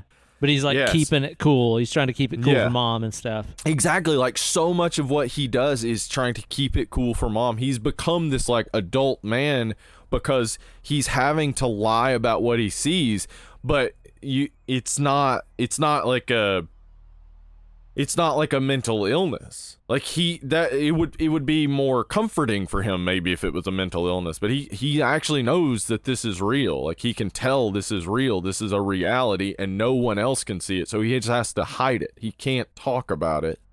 Uh it's it's interesting to just go back and watch it and imagine what this would look like Wow, yeah. if we were shown the movie through Cole's eyes Be a lot without scarier.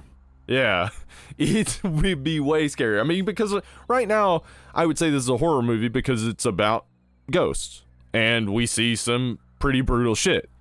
But in a lot of ways, if you don't think of it through Cole's perspective, this is just kind of a a drama about a psychiatrist who, who is trying to rectify the the pro- the failures that he had on Earth before he can move on. Yeah. Yeah. Yeah. Yeah, and you know, even that perspective on the movie, where it, it's like you said, him trying to reach Haley Joel Osment's character of Cole and help him through his issues and problems, is him making up for failing Donnie Wahlberg Yeah. in life. Vincent is his character.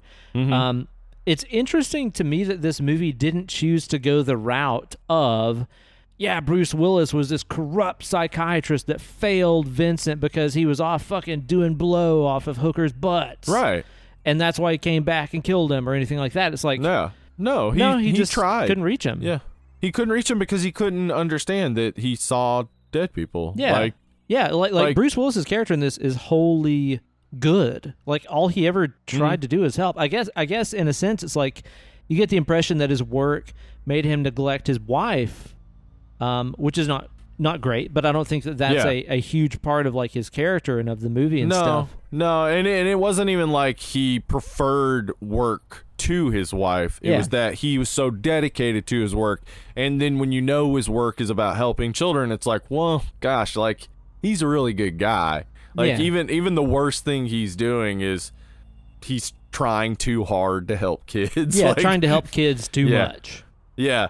Yeah. I the I like to think about Vincent's character too, uh, in relation to this being a horror movie, and specifically whenever Malcolm listens back to his session with Vincent and listens to the moment when he leaves the office and he turns it up real loud and we hear voices talking to him. Yeah. Well, like the voice he hears is in Spanish, but the first voice you hear says "pomogite," which means "help me" in Russian. Oh. So What? just imagine you are a child sitting alone in a room and two ghosts speaking foreign languages are asking you to help them. Ugh. And you don't It's understand a fucking word of it. Yes, it's frightening as fuck.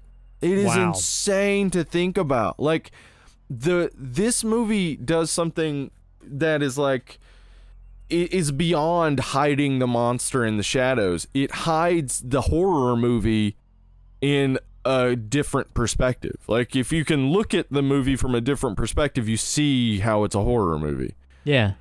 but it also gives you this completely uh, normal but interesting story about a man overcoming and rectifying his failures. Yeah. But the secondary story is a horror movie about kids being tormented by the fact they can see ghosts and they don't have anybody they can talk to about it.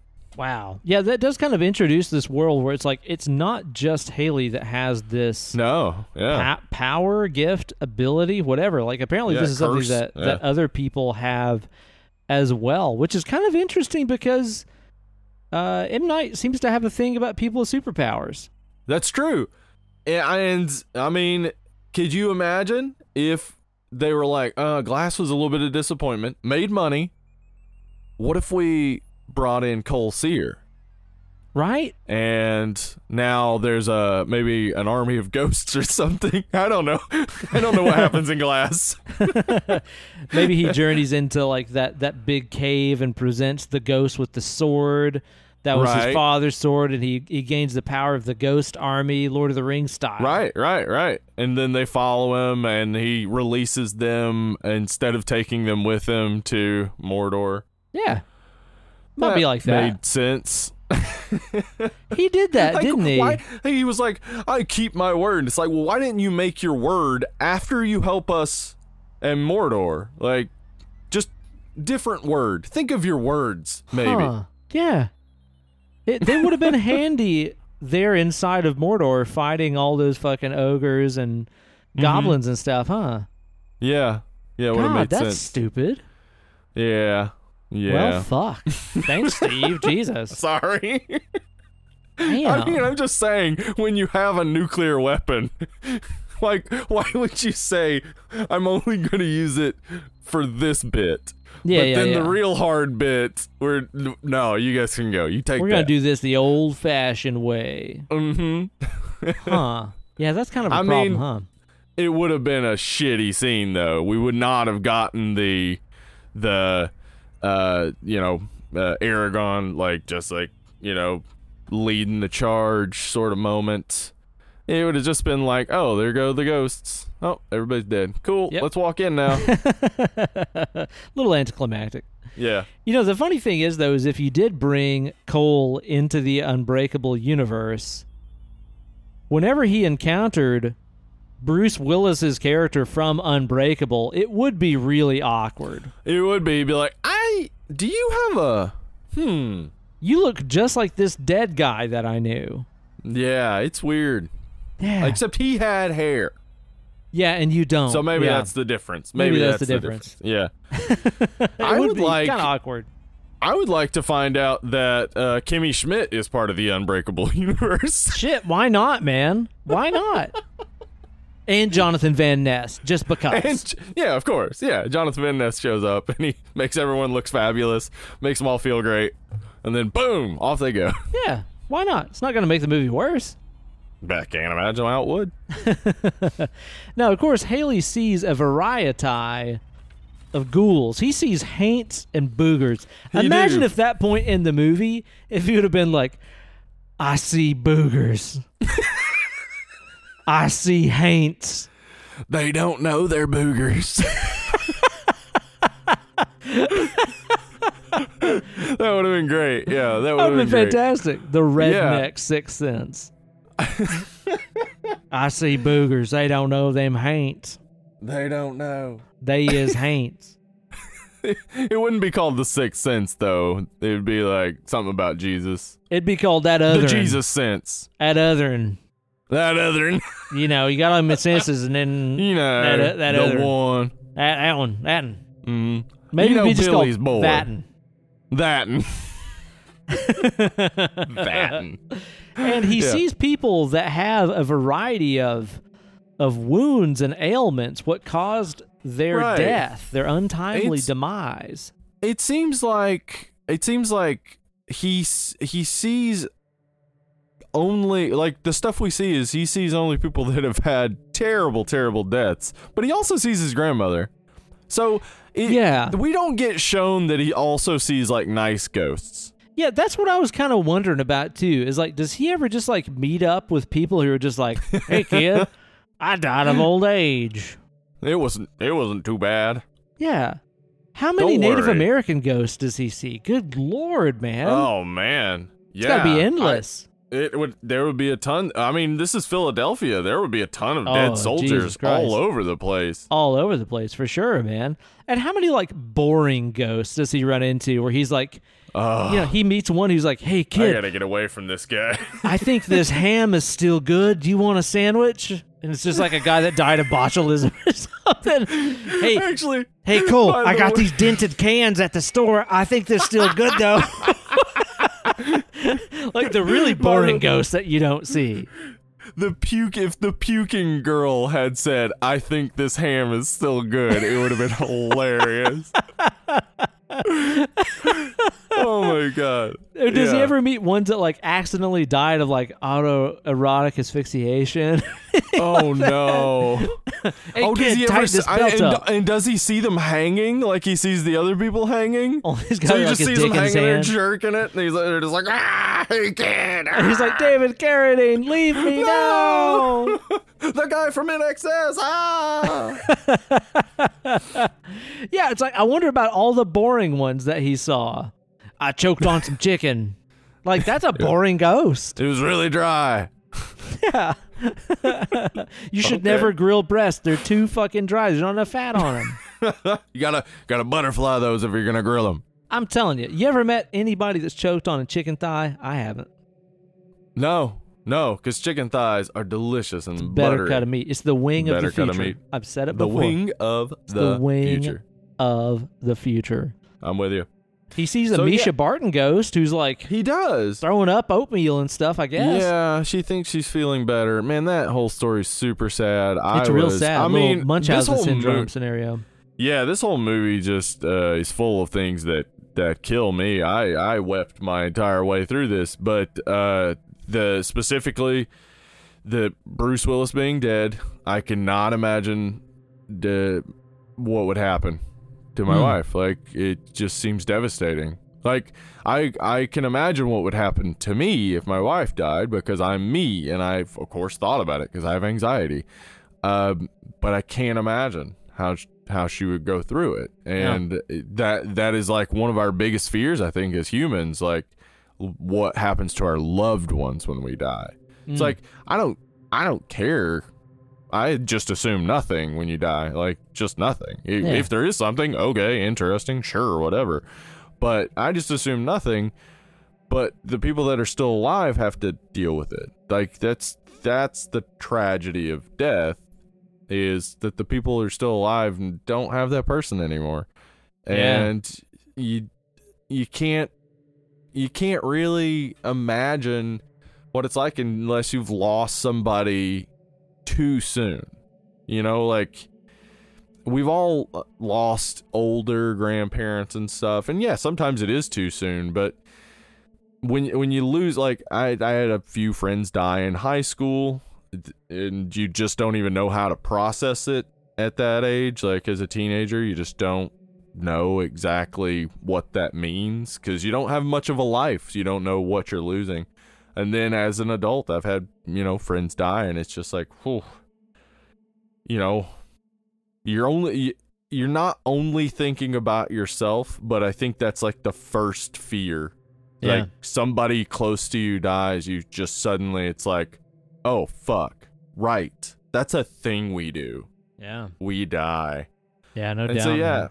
Death is just hard to deal with. And then yeah, the the story of the little girl being poisoned by her mom is hard to deal with because it's real. Like it's a thing that happens, Yeah. and it's just disgusting to imagine. Like, uh, he, he like M Night Shyamalan. I don't know how he did it, but he's he's real good at writing kids. I think in general. I think you're right. Like, yeah. all of his kid characters, I tend to really enjoy. Signs uh, with Abigail Breslin. Oh my gosh, she's so adorable. Yeah, fantastic. Yeah, uh, but uh, the the things that both Mischa Barton and her sister say are just like the perfectly devastating things. Like when her little sister says, "Am I gonna see Kyra again?" and it's just like, "Oh no, little Oh baby." man, yeah. Oh yeah, uh, yeah. So it's just like I, I think he was able to tap into our real human fears of death, and then also able to like help Cole see, Cole Sear, see that Oh, I get it now. right the thing that he thinks is a curse is a, it can be a gift. He can help people. Yeah, and that's the thing about this movie that I really enjoy is is really like Cole and what is Bruce Willis's character's name? Malcolm. Malcolm are really like one hand washing the other. Yep. You know, where They it's really like. It, it- Bruce Willis is instructing him like maybe to help these ghosts move to the next phase, you need to listen to them. Don't run away. Don't be scared of them. Listen to them, which is a great fucking life lesson. Yeah. But then at the same time, you know, he's helping Bruce Willis himself move on to the next phase. Yeah, You know? he is. He is, and it's it's. I I think like. I think that the ending of this is so masterfully beautiful that what I'm about to say kind of sucks. Huh. I I think that this led this along with others like it around the time helped lead to that early 2000s renewal of uh the people who can talk to the dead. Uh, I don't know if you remember there were a few stories or a few uh shows on in the 2000s Oh, yeah. Of was it reaching out or what the fuck ever? yeah, uh, and those people were, I think, they saw, oh, this is a soft moment where people sort of think maybe that that's a possibility and that I'm a good person for doing it. Yeah. So I can use their fears of death and their insecurities and their desire to hear one last thing from this totally. person or that person to steal money from them because I'm a piece of shit. Just another charlatan taking advantage of people's vulnerability. Yep. Nothing so new. thi- this movie in like if the if the world were like this movie, then people like Cole would be absolutely amazing. It would be awesome if somebody could help us uh you know get over our anxieties of death by uh, communicating from the other side and saying this is what it's like.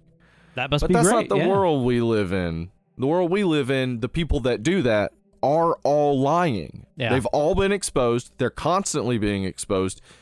There it's insane how disgusting some human beings are. Oh yeah, taking advantage of their fellow man at their most vulnerable time. Fucking shitty as hell.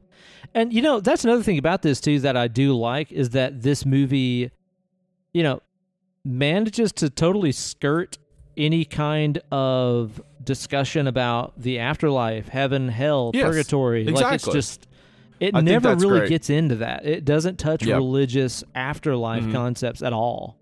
It does, uh, though, indicate very clearly that that Jesus isn't stopping these ghosts because he runs into the church to escape Malcolm, and then Malcolm just follows him in, That's true. and he has all those like religious icons in his little tent, and then that one ghost just rips the tent open. yeah. Like, it doesn't work. Uh, I hadn't thought so- about that, but it does kind of give us some religious Yeah. iconography, but it does kind of show that it's also ineffective, doesn't it? Yeah, yeah, Hmm. but it's it's still presenting us with this world where there is something beyond, or at the very least, there's something that may stick around if if things aren't right. Yeah. But it's also Yeah. kind of telling us that that religion is ultimately just a a coping device Yeah. of trying to feel as if there is some sort of hope that happens after we die. Yeah. Absolutely. And I mean, death is. It doesn't say it's number- wrong either. It's not like a blasphemous movie. No, no, yeah. I mean, eh, I mean the the idea, the idea that um, lies can comfort people is is helpful. I think. Well, the placebo It's- effect is documented, man. I mean, it works. Yeah, but it, it those lies almost always have to be elaborated on, and almost always end up with you should give money to somebody because of this. at the end of the day, a lot of times, yeah. Yeah, Yeah. yeah. It's it's nice that people have religion to go to, but not not one of them is not wrong. Yeah. Like Yeah. not a single one of them is not in some way doing something to take from others what shouldn't be taken. Yeah. And that's a shame. It I mean, is. li- like I think of the 10 years I spent as a Mormon and like I don't resent any of it except all the fun I could have been having. right. Yeah. Yeah. It's just like you took away from me the fun I could have been having because I thought this was all that mattered. Turns out this doesn't matter. None of that matters. And I could just be having fun. So, I'm gonna go do that now. Bye. Yay! Yeah. So yeah, you're right though. It doesn't it doesn't set up a heaven or hell, and like uh, it does seem that even the ghosts that scare him aren't trying to hurt him. No. Uh-uh. Yeah, They're- they, they're they not just- out to just spook him or anything. Yeah, they they see that he sees them and they like get so desperate for his like attention and and stuff. It's yeah. I I I would love to see more maybe like a Cole Sear grown up in the the glass sort of universe, but I also think like eh, I think this is a pretty nice like story. It yeah, all it's totally okay if this just sort of is a self-contained yeah, kind it's of all nice and nice and wrapped up at the end. So why why go any further with that? Yeah, totally. And one thing that I really appreciate about the appreciate about the ghosts in this too is unlike so many other horror flicks that were coming out around this time, they're not CGI ridden abominations that are super dated. Like everything in Yeah, here yeah. seems practical to me.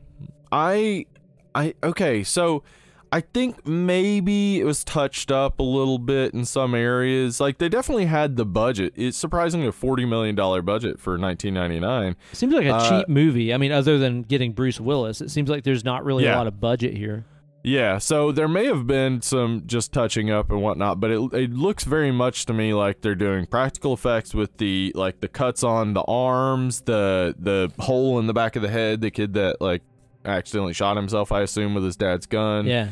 Like it all seems practical, and none of it's shown for long enough that you know that it uh, The would doubt need, sets in, yeah. Yeah, yeah, that you would need to be overly amazing. So, yeah, I, I, I don't, yeah, I don't think there's any CGI in this, as far as I can tell. But I'm sure they, you know, they did the computers. It was 1999. There's no way they would avoid it. Yeah, totally, man. So I like that about this movie. It's it's just kind of a an anomaly in this time period that it is not ridden with garbage CG that dates it. I don't think this is a very dated movie whatsoever, honestly. I mean, maybe some No, of the fashion and good. stuff. I mean, Well, yeah, if you see Toni Collette wearing a green velvet top, you're just like, "Oh, late 90s, obviously." duh, yeah, But past that, oh, and some of the soundtrack too. The soundtrack is very like early MTV2 era. the the Yeah. uh, the non original score that is is very Right. dated. But other than that, not really so much. I think it's a pretty timeless kind of flick. Now, one of the things in this movie that a lot of people take gripes with is, you know, I see people all the time complain that like, oh, you could find holes in this all over the place. Where does where does Bruce Willis go when he sleeps at night? How come this didn't happen? How come he doesn't wake up in the morning next to his wife and she doesn't notice him? Like, people complain about all this stuff, but I don't think that Bruce Willis is at all living in any sort of linear timeline as we know it. no, he he says as much early on that like he he's losing track of time and Yeah. all this stuff. Like I think the fades to black cuts are him fading out of consciousness and coming back in in moments. Like Yeah. we're we're just seeing the way existence is for him. Well, it'd be like you know when one dream ends and another one begins Yes, while you're sleeping. It's like how can you even tell when one starts and one stops? Like the the time in between dreams as you sleep is non-existent. Yeah, and it's it's also interesting that like if you pay attention, there's no obvious timeline going on. We just see that there are like it's definitely cold outside. Well, it the tells us the time. next fall after he dies, and at one point Yeah. there there is a pumpkin im- Yeah. implicating Halloween. So we got that. So yeah, they're they're but it seems like he is just dropping in on specific moments in Cole's life. And it's like they're the exact moments he needs to be there. Yeah, totally. Yeah, because that's Yeah. the thing is like really, if you're watching this movie and trying to make literal sense of it, and you're like, how did this child psychologist get on the bus with this kid? How did he go to a Right. funeral with this kid? It doesn't really make sense if you look at it from that perspective. But when you Mm-hmm. factor in that Bruce himself isn't even aware of the fact that he is jumping in and out of different timelines, Right. it all kind of makes sense. Yeah, I mean, and and Cole is so used to it. He's so used to ghosts just suddenly appearing. That's true, yeah, and then they don't know that it's not Thursday anymore. He knows exactly how to treat them because he's dealt with this his whole life. Yeah, yeah, which is set up by the way he deals with his mom. He is very adept at dealing with the two separate worlds. Like I, I noticed uh, the time I watched uh, last night. I noticed whenever he comes in and Bruce Willis is sitting in the chair across from his mom, and he talks to his mom, and his mom leaves the room, and then Bruce Willis starts talking to him. He doesn't talk back. He's Yeah. just he's just nodding and like he does the like walking forward walking back thing but he's not talking back because if he talks back his mom will hear him talking back and ask who are you talking to Right. Yeah. I, I thought about that a couple times in the movie too, and also too, it shows us that while she's doing house stuff, she walks around with headphones on and stuff too. yeah yeah so yeah cole's really adept then at, at uh navigating this world and you know after the initial fear of malcolm he comes to trust him. So when Malcolm suddenly shows up on the bus or whatever, like just pops into existence, Cole's cool with it. It's like, oh, it's my friend Malcolm. Like he he's not going to feel like, oh no, a man with his jaw off or something sitting next to me all of a sudden. Like he doesn't have anything to fear at this point. So Yeah. anytime that that Bruce Willis pops in after the first couple of times, Cole is ready for him. And maybe has even been waiting for him at times. Like, when will he pop back in? Yeah. Well, because it's also got to be a unique experience because it seems like Bruce is the only ghost that is there for him. Like the other ghosts are all about like, yeah, let me show you where Help my me, dad keeps me, his gun. Yeah. help me. Uh, Bruce is the one that's trying to help him through his issues, and I guess it's because Bruce died with unresolved guilt about not Yeah. being able to reach Vincent. Um, Yeah, and, so- and even like something that Kate and I were talking about is, you know, one of the first times he meets Cole, he's like, "Hey, you know, sorry I missed our appointment." I wonder if his first appointment with Cole was supposed to be, you know, a month after when he got shot and died. Oh yeah, because he has that, all that information about him. Yeah. So he he has definitely talked with the mom and gotten all this information. So Right. yeah, you yeah, it's probably I didn't even think about that. That's definitely got to be what it is. He's he's gotten all this information, uh, and like now he's showing up thinking like, oh, I missed that appointment last week. Now here I am, or last month or whatever. Now here I am. Really sorry about that, Cole. Yeah. And he's just picking up there. So, and, and again, that would be some sort of unresolved issue, too. He had initiated dealing with Cole, but hadn't gotten into it yet. So it's Right. like he has these three different things. He starts with the one, it leads to the other two, and then boom, he's off. And that's Yeah, something about that that kind of reminds me in a lot of ways of I think that the nearest comparable thing to this would be a movie like Jacob's Ladder where Right. uh, Yeah. and, and check out our episode on that. I think that's one of our Mhm. best episodes is a That Jacob's is a good Ladder episode. That Yeah. that movie, dude, is is fucking incredible. I think I still think about that movie very often. um, because you know, as as Jacob in that movie is uh, spoilers, as he is dying, he is Mhm. going through all of his unresolved things that he has in his life and his idea Yeah. of what his future would have been and all this kind of stuff. And I think that we get a little bit of that in this movie. I think that I think that this movie is kind of one note in a lot of ways. Like whereas a movie like Jacob's Ladder is way more about the entire scope of this guy's personal relationships, his relationships with family and women and his friends and all this kind of stuff uh, that he is dealing with and coming to grips with as he is dying uh, and trying to process. I think it's a very beautiful movie. Yeah. This movie is a lot more focused on one aspect. you yeah, know? and I I think I think that's because like it's almost like maybe you write the story about Cole and then you invert it and make it about Malcolm like the you you've established that like the secondary character Malcolm so like he has his one big issue but then when you make that issue like the thing you're you're focusing on all of the other like nuances with Cole get kind of lost in the black spaces like in the moments when he's not there we don't know what's happening with Cole we're following him yeah. so yeah, it is. It is kind of just like he's he's only focused on the this very specific thing. You know, it, it's got the story of uh, dealing with his wife and dealing with with Cole that can be seen as two different stories, but they kind of they they just wrap into each other so perfectly, so like tightly that it's it's it's hard to ever get a sense that he is dead. I think. I mean, I know. Uh, it also in the early or yeah early 2000s late 90s whenever stuff like this was happening there were always the assholes who were like i figured it out. Yeah, Like- it's like no you didn't. You didn't figure this out. I couldn't possibly have figured out that he was dead. It just seems like uh though as you said like jacob's ladder that it does just skip from thing to thing to thing. And so like the story the story's coherence really does just hinge really on his relationship with his wife because that's the only thing we see consistently. Yeah, pretty much, Yeah. man. Yeah. And I like too, like some of the little stuff in this, as far as what you're saying about like little clues that you could get that he was dead the whole time and stuff. Um, there's little things like the movie starts off showing Anna going down into the cellar, into that wine cellar to get a bottle Uh huh. of wine and, and all that jazz. This is before uh, he dies, of course. And then, like, later, whenever we see Bruce Willis, you know, going through his notes about Cole and checking his journals and yada yada, he's down there in the cellar. Like, it makes zero Right. sense that his office would be Is in the in the wine cellar. cellar.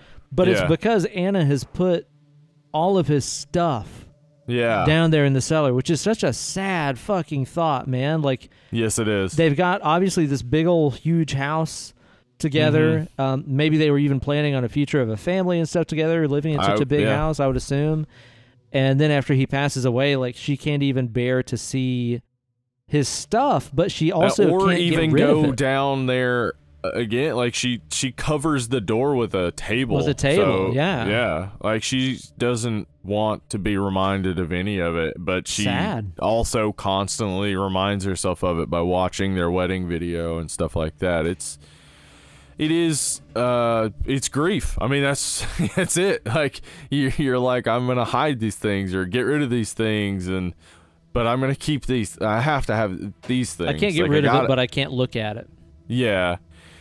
It's i mean it's Brutal. grief. It's it's just really well shown and and she she does a great job of playing it like without ever tipping the hand that he's dead like she, Yeah. she just seems disappointed or sad Yeah, because Uh, even even like whenever he meets her at the restaurant, you know, and, and she grabs the check and it's a table for one, and and by the way, the the chair was already pulled out for him, so it's not like he moved the chair to get it at the table and stuff. Little touches like that are really good.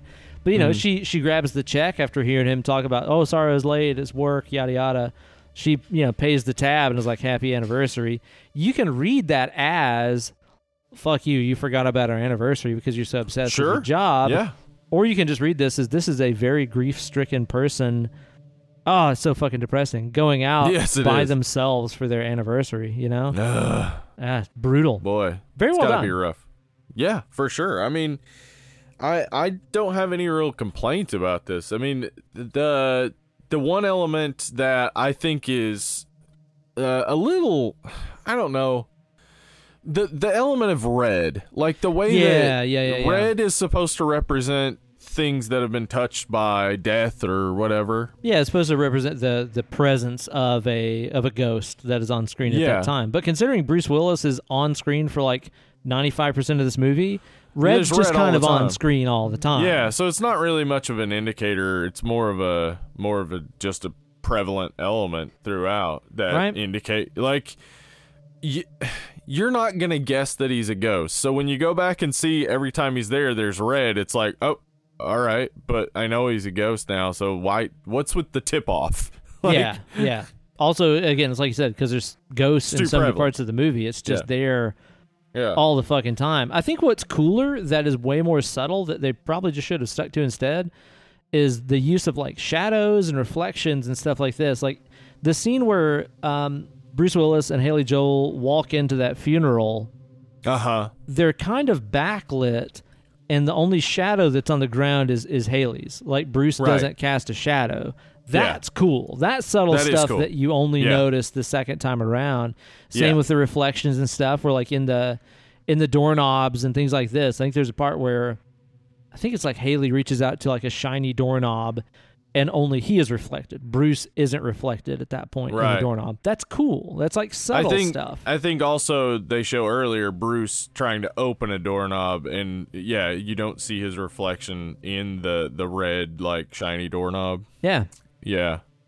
Huh. I didn't notice those things, I guess, very Yeah. much. But very yeah, subtle stuff.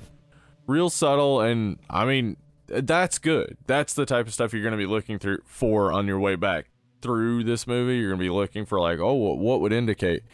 But yeah, the the red I think is just too prominent. Too much too much of it is used that it's um it doesn't really end up meaning much of anything or doing much to indicate anything. I think so. Yeah, I, I totally agree with that. What do you think about the soundtrack in this? I think the the orchestral score. I can't remember who does the the score for this. Actually, it's somebody big though. I can't remember who it is. Uh, the score, uh, who who was it? Uh, James Newton Howard. Yeah, James Newton. Howard. He's done a ton of stuff.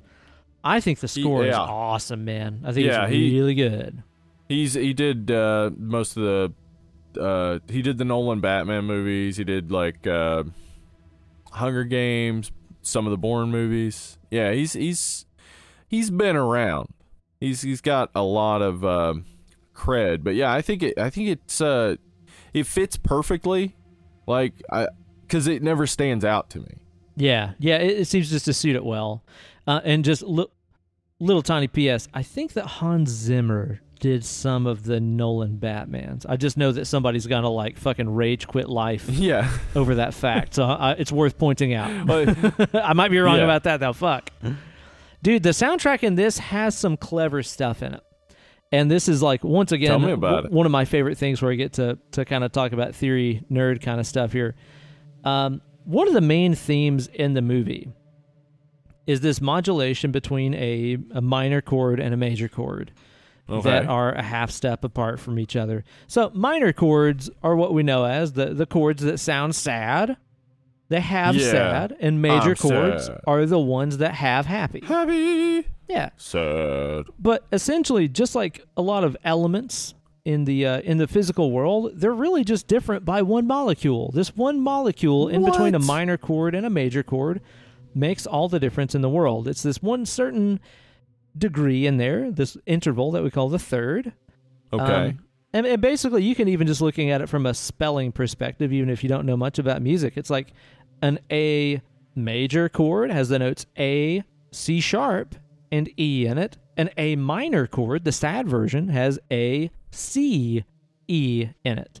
So there's only the Oh. one note that's different. The A and the E, those are common. That one note in there, what we'd call the third, is different in between the two chords, right? right. one molecule makes all the difference. H2O versus H3O. You know, it's just Gotcha. one thing makes all the difference. And the interesting thing that happens is that that one note that makes the difference, the third, is what makes the chord sound happy. It's what makes the chord sound sad in the case Hmm. of a minor chord. And the way that he put the the main theme together that you hear a lot at the first of the movie, I can't remember which chords it is exactly, so I'm just gonna bullshit some root notes here. But it's as if he has like an A minor and then A flat major. Now, the interesting thing about those two chords is they're they're next door neighbors. A and Okay. A flat, those are two notes that reside right next to each other, right? Yes. But the thing that, and again, this is the best way I, can- I think I can kind of sum it up. The thing that makes A minor sound sad is the note C. That is the note in there that makes it have the sad quality. The note that makes A flat major, again, it's next door neighbor, A flat major. The note that makes it sound happy is also C. What? There, there is this one note that is shared between these two chords that are side by side. You could hum this one note between both chords. It would sound sad against A minor. It would sound happy against A flat. Okay. It's one of my favorite themes. Um, I use that a lot in my own writing and stuff like that too. I think it sounds really cool. But what I think is neat about that is that it has this sort of resonance to me where I hear that this element that might sound sad in one context is is happy in another. It's like Bruce Willis is dead, but he's also moving on. He Okay. is dead, but he's also trying to help people. Haley Joel Osment is seeing ghosts. That's sad, but he's also helping them along to the next phase of life. That's happy. Right. It Okay. kind of plays up the the duality. I think the shared Uh-huh. commonality of those things It's interesting. in the soundtrack. It's very subtle, but I think it's got to be intentional. Yeah, I'm. I like.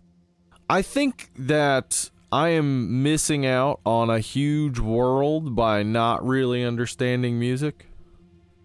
I mean, it's pretty cool. It's not It honestly, is. it's not that much to understand. There's only seven letters and twelve notes. It ain't that bad. I think there's a lot. Eh, I mean, that would be like saying paint. There's not much to understand about painting. There's a few colors and you put them on a thing.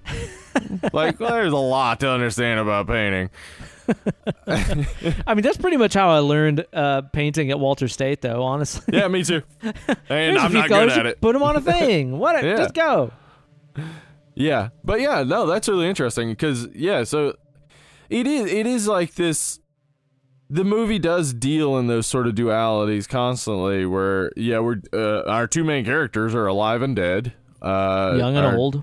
young and old, uh, experience and inexperience, but they Pa- also get flipped. and uh, doctor.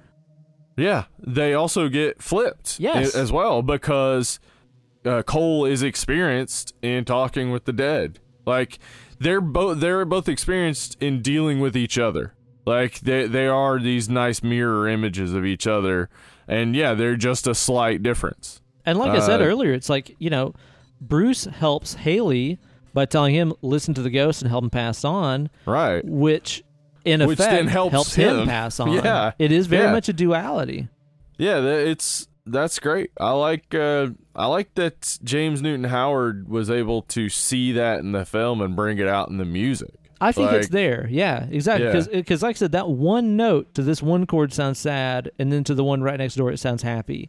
Yeah, Um, and I mean, th- this movie can be seen in, as I said, two ways. It could be seen as just a drama about a, a man who comes to understand his wife better and, and is able to move on, or it's a horror movie about a kid who sees ghosts, but he eventually learns to, you know, move forward and deal with those ghosts. So, like, either way can be seen as going from down to up and up to down but Yep. you could reverse it and it still works. Like there's still like like he he Cole has gone from being up in the clouds of I don't know what to do to back down to earth to oh okay yeah I'm different than everyone but I'm just like everyone. Like his mom keeps telling him you you're not a freak. Like he he's just like everyone.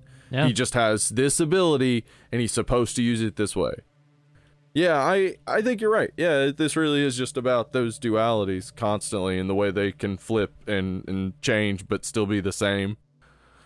I think it's intentional. It's got to be because, Yeah. like, as soon as I noticed that in the score, I was like, "Oh yeah, that's definitely something that Yeah. I think that he was picking up on." It's one of those flicks, man. That you know, it's the rare movie where even when you know the twist, it's still fun to watch because Yes, the, it is. the performances, the story, the perspective, the soundtrack, um, and the cinematography. I think are are so well Oh, yeah. done that Very well shot. yeah, just because you know the ending doesn't mean it's not fun anymore.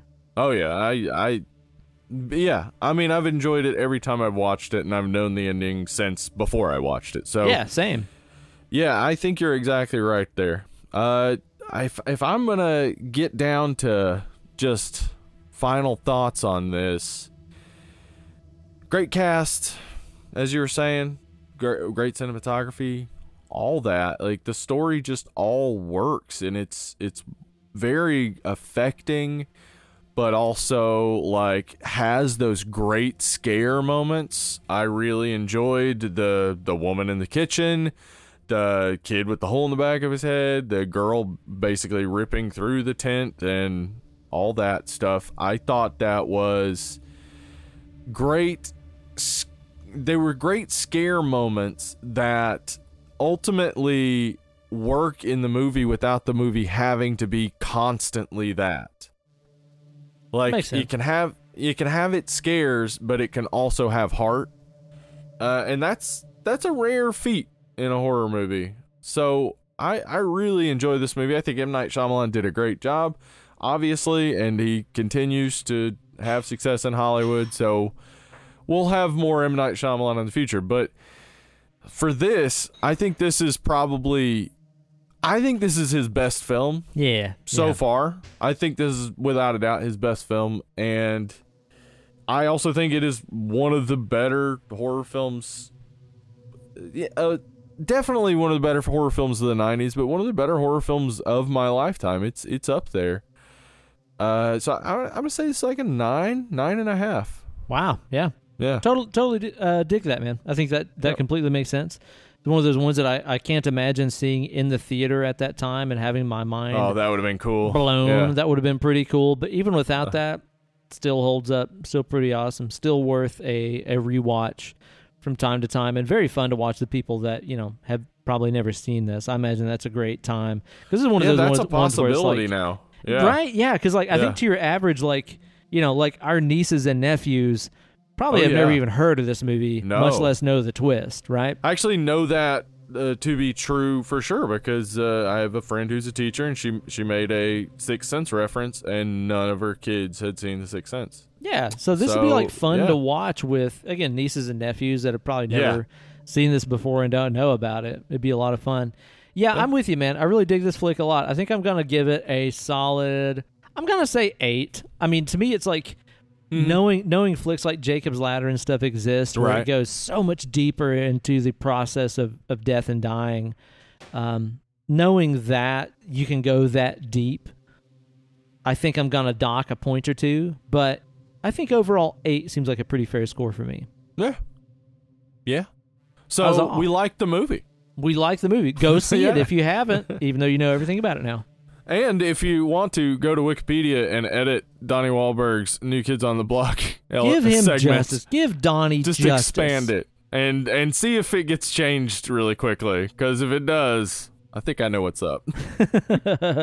well, you guys be sure to tune in next week on the show. We're going to be doing a Patreon pick drawn at random from the Smoking Bowl of That's Dead right. and Lovely, and that movie is going to be. Midsommar, submitted by Mike Travisano and several other people.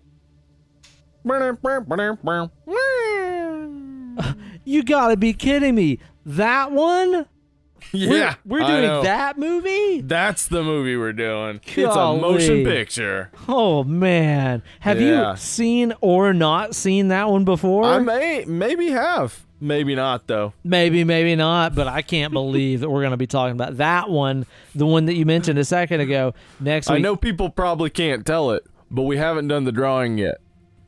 Shh, don't spoil I- it. No spoilers. I mean, no, we've done the drawing, and I have or have not seen it. You didn't just drop that into the podcast in post. no. No. Well, you guys be sure to tune in next week when we talk about that movie. It's going to be a fun time. Consider supporting the show on patreon.com slash. yeah. Dead and lovely. That's right. And uh, you guys there. go on Apple Podcasts, rate and review the show, join the Facebook page. Uh huh. Facebook.com forward slash Dead and Lovely. Yeah, We're Instagram, also on that Twitter and. Instagram at Dead Lovely Pod. We are all over the place. We're up Oh, all also- ends them internets. Uh, on Friday nights we do a streaming chat. Uh, uh, because we mentioned watching eight million movies, I forgot we even did streaming chat. Yeah. Uh, Friday nights streaming chat. We stream a movie off of YouTube and we chat on Discord. I always post on Friday something and post it on the uh, the the announcements on uh, Facebook, so you can click through to the Discord. Last week we watched Ticks, which had Seth Green in it, and Oh. uh, it's was on a couple of un- underrated horror movie lists, appropriately rated, I believe. Okay. Oh, so it's just underrated. rated. It's just a rated movie. Rated. It's a rated movie. Okay. Yeah. All right, Mhm. all right. But the, the the chat and the hang was underrated. Oh, definitely. Actually, probably, I would say if you were to say it was the best chat in the world, listen, people are talking about this, okay? Listen, grown men are coming up to me, tears in their eyes. They say, President Spratling, that was the best, whatever, streaming chat. They say that to me. They say that. They're saying it. They're saying it. People are saying, people are saying, People are saying the yep. chat, people are saying the chat make your butthole explode. Holy moly! In a good way. Oh, in the good way. Okay, okay. Uh, Yeah. Gotcha. In Like the bad way, have- not so much. If you have constipation. Yeah. Oh, it's like finally relief. Yay. anyway. so Yeah, you guys be chat, sure to join. follow us around, support the show, hang out with us on Discord, all that good stuff. Well, you guys have been fantastic. We have been Hell Uncle yeah. Ben, Hollywood Steve. and we are currently washing our hands. And washing our ass. Wear a fucking mask. Wear, Wear a, a mask. goddamn fucking mask. If you have to go Just in a public, piece of cloth in front of your stupid face. wear a fucking piece of cloth. It keeps you and me from spitting on surfaces and each other. God That's damn it. true. If I have to explain to one more moron that, yes, I know a cloth cannot keep a virus from passing through it, that's not the fucking point. It's to keep Yeah, us from fucking spitting on stuff. Yes. Because the virus is in your spit. Yeah. Don't spit So, on stuff. Jesus Don't Christ. spit on stuff. You know what? Maybe we just start a trend where it's just like go out in public wearing a gag ball. Just wear a gag ball all the time. Well, it wouldn't wouldn't help with your nose though. Well, But right, do fine. that So wear a mask. It's easier than a gag ball. How about that? easier than a gag ball. Yeah. You guys are fantastic. We're dead and lovely. We'll see y'all next time. Bye.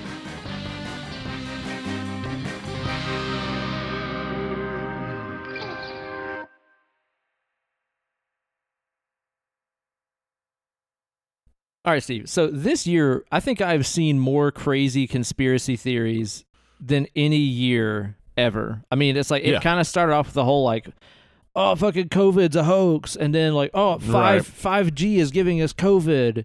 Of course it is. Yeah, and Duh. now and now we're like fucking Wayfair furniture that can't even assemble a five hundred dollar couch half decently is the head of a child trafficking ring. What? Uh, All of these crazy conspiracy theories and stuff, Steve. And I'm just gonna put it out there. I want to start one of my own, and I want to see if I can get some support going here. Are you interested to hear my Okay. conspiracy theory? yeah. Let's hear it. Ross Perot was never real. He was just a Dana Carvey character. Prove me wrong. Hmm. Huh. Let's okay. Think about it. Can I finish? Can I finish? Let me finish. Like when you think about Ross Perot, you're just thinking about Dana Carvey. Now, is this something we're going to talk about doing? Is this something we're going to do? Mm-hmm. I got a pie chart. Let me show you this pie chart. Let me finish. Let me finish. Yeah, that may have been a Dana Carvey character the entire time. the entire time. Yeah, like Dana all, Carvey may be separately a Texas billionaire in reality. all memories you have of Ross Perot are fabricated. This is a shared hallucination. I that was believe it. only ever I believe it. Dana Carvey. You heard it here first. Thank you, Dana Carvey, for all you've done for us. Six cents. Six cents. I love that six cents. It's a six seance. Six cents. Oh, seance. Six seance. It's starting to sound like se- seance.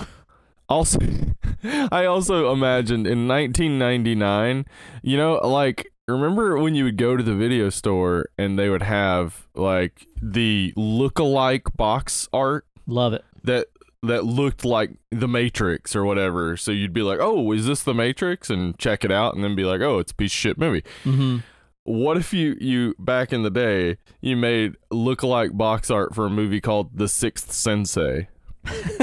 So it looks exactly the same, but there's just like you just sneak an eye on the end. yeah. yes. You watch the movie, just a bunch of ninja chopping Judy chopping.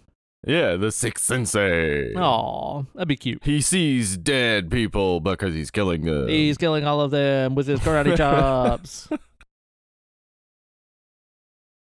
Hey, you know, speaking of superheroes and, and big muscly people, you've been watching some Razzling, haven't you? Did you get that Hell Razzling network? Yes, I have. Um, I I uh, hopefully have dropped this into the Friday the Thirteenth episode, but my brain has turned to mush. Bye, brain. Because I- bye. I- I have zero contact with people other than my wife and this weekly call with Ben. I am just uh, I I am not working. Like my brain has not worked all week. So as I I named what like six Marvel movies I watched. I also watched all of the 1992 WCW pay-per-views. Hell yeah. I What recently got the WWE streaming service, which, if you like wrestling, is the greatest thing that's ever existed. I've I heard. think it's amazing. Like they have everything. They it's not like if you want to watch a WCW pay per view, it's not red like it's not like it shows it on the front screen. But if you search by the name, they have all of them. But you know how Vince McMahon is. Can't ever admit that maybe WCW was putting on good shows. Nah. Uh, but 1992 in WCW, they had like all of the names. They had Sting, Vader, uh, Ric Flair, Stunning Steve Austin, Flying Brian Pillman, uh, Ricky the Dragon Steamboat. Just every name that was good in wrestling at the time. And at the time on Vince's show, he was, you know, giving us Yokozuna versus Hulk Hogan, which is like, who wants to watch that? yeah. Uh, so the pay per views, I learned a few things. One, Flying Brian Pillman was one of the greatest wrestlers to ever live. Damn. that dude, he he was on every one of the pay per views. The only other person that was even close was uh, Stunning Steve Austin and Sting. They were on on almost all of them. Uh, he was on every single pay per view, and every single match was like, oh, what? This is what? What? Like, this is 1992. This dude weighs 235 pounds, and he is just all over the place. Like, I mean, I'm sure he was on a lot of cocaine, cocaine but like, he also was like a, an amazingly athletic performer. Worth worth going back and watching. Specifically, about halfway through the year, the Hollywood Blondes got together, and it's stunning Steve Austin and flying flying Brian Pillman. Their matches were classics. I need to check Like, that out.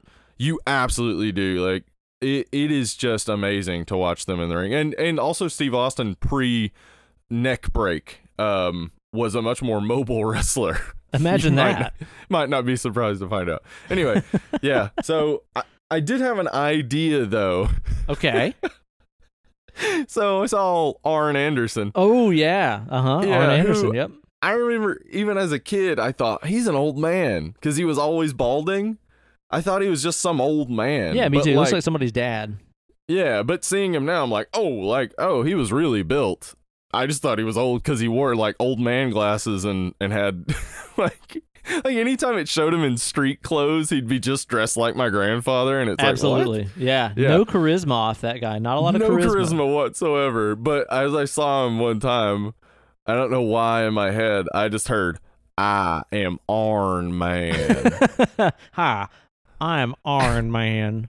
Yeah, and so I was like, that is genius. I would love to see Arn Anderson in Iron Man armor. And guess what, Ben? What? Dark Soldier 84 on Reddit had already had the idea 2 years ago. Jesus. Uh and apparently it only got 54 upvotes, so Impossible. maybe it's maybe it's not a great idea, but he did Ben he did do an amazing job of photoshopping Arn Anderson into the Iron Man armor, no. which I am going to send to you. I want to witness this. This is like a podcast full of like firsthand uh, revelations, right? Yes. You got to watch that trailer. I get to see this. I mean, the interesting thing has been if you look up Iron Man on Google, it knows that you mean Iron Man. Because Enough like, people oh, have yeah, typed it in as like, oh, you meant iron. I got it. Yeah. So just get a look though at Iron Man. Iron Man. And okay, I'm waiting for it to go through about- here. Iron Man. I wonder what his powers would be. Like, what kind of lasers does he shoot out? Oh my god, he looks stunning. Yes, he does. Right? He doesn't look like he's He too riled up like- about anything, which is No. typical of well, Arn yeah, because he's he's got no charisma. no. But Doesn't do he look just- like somebody that could own a bowling alley? Am I crazy? like not just go to, the bowling alley. Arn Anderson's bowling alley. He owns the fucking bowling alley. Yeah, of course he does. Come Of on down to it- the Arn lanes. the Arn lane. Holy Oh, shit. yeah. Anyway, so yeah, uh, way to go, Dark Soldier eighty four, for having a great idea two years ago and getting uh like no respect. He gets no respect. He's just Dark ahead of his 84. time, man. Ahead of his Yeah. time.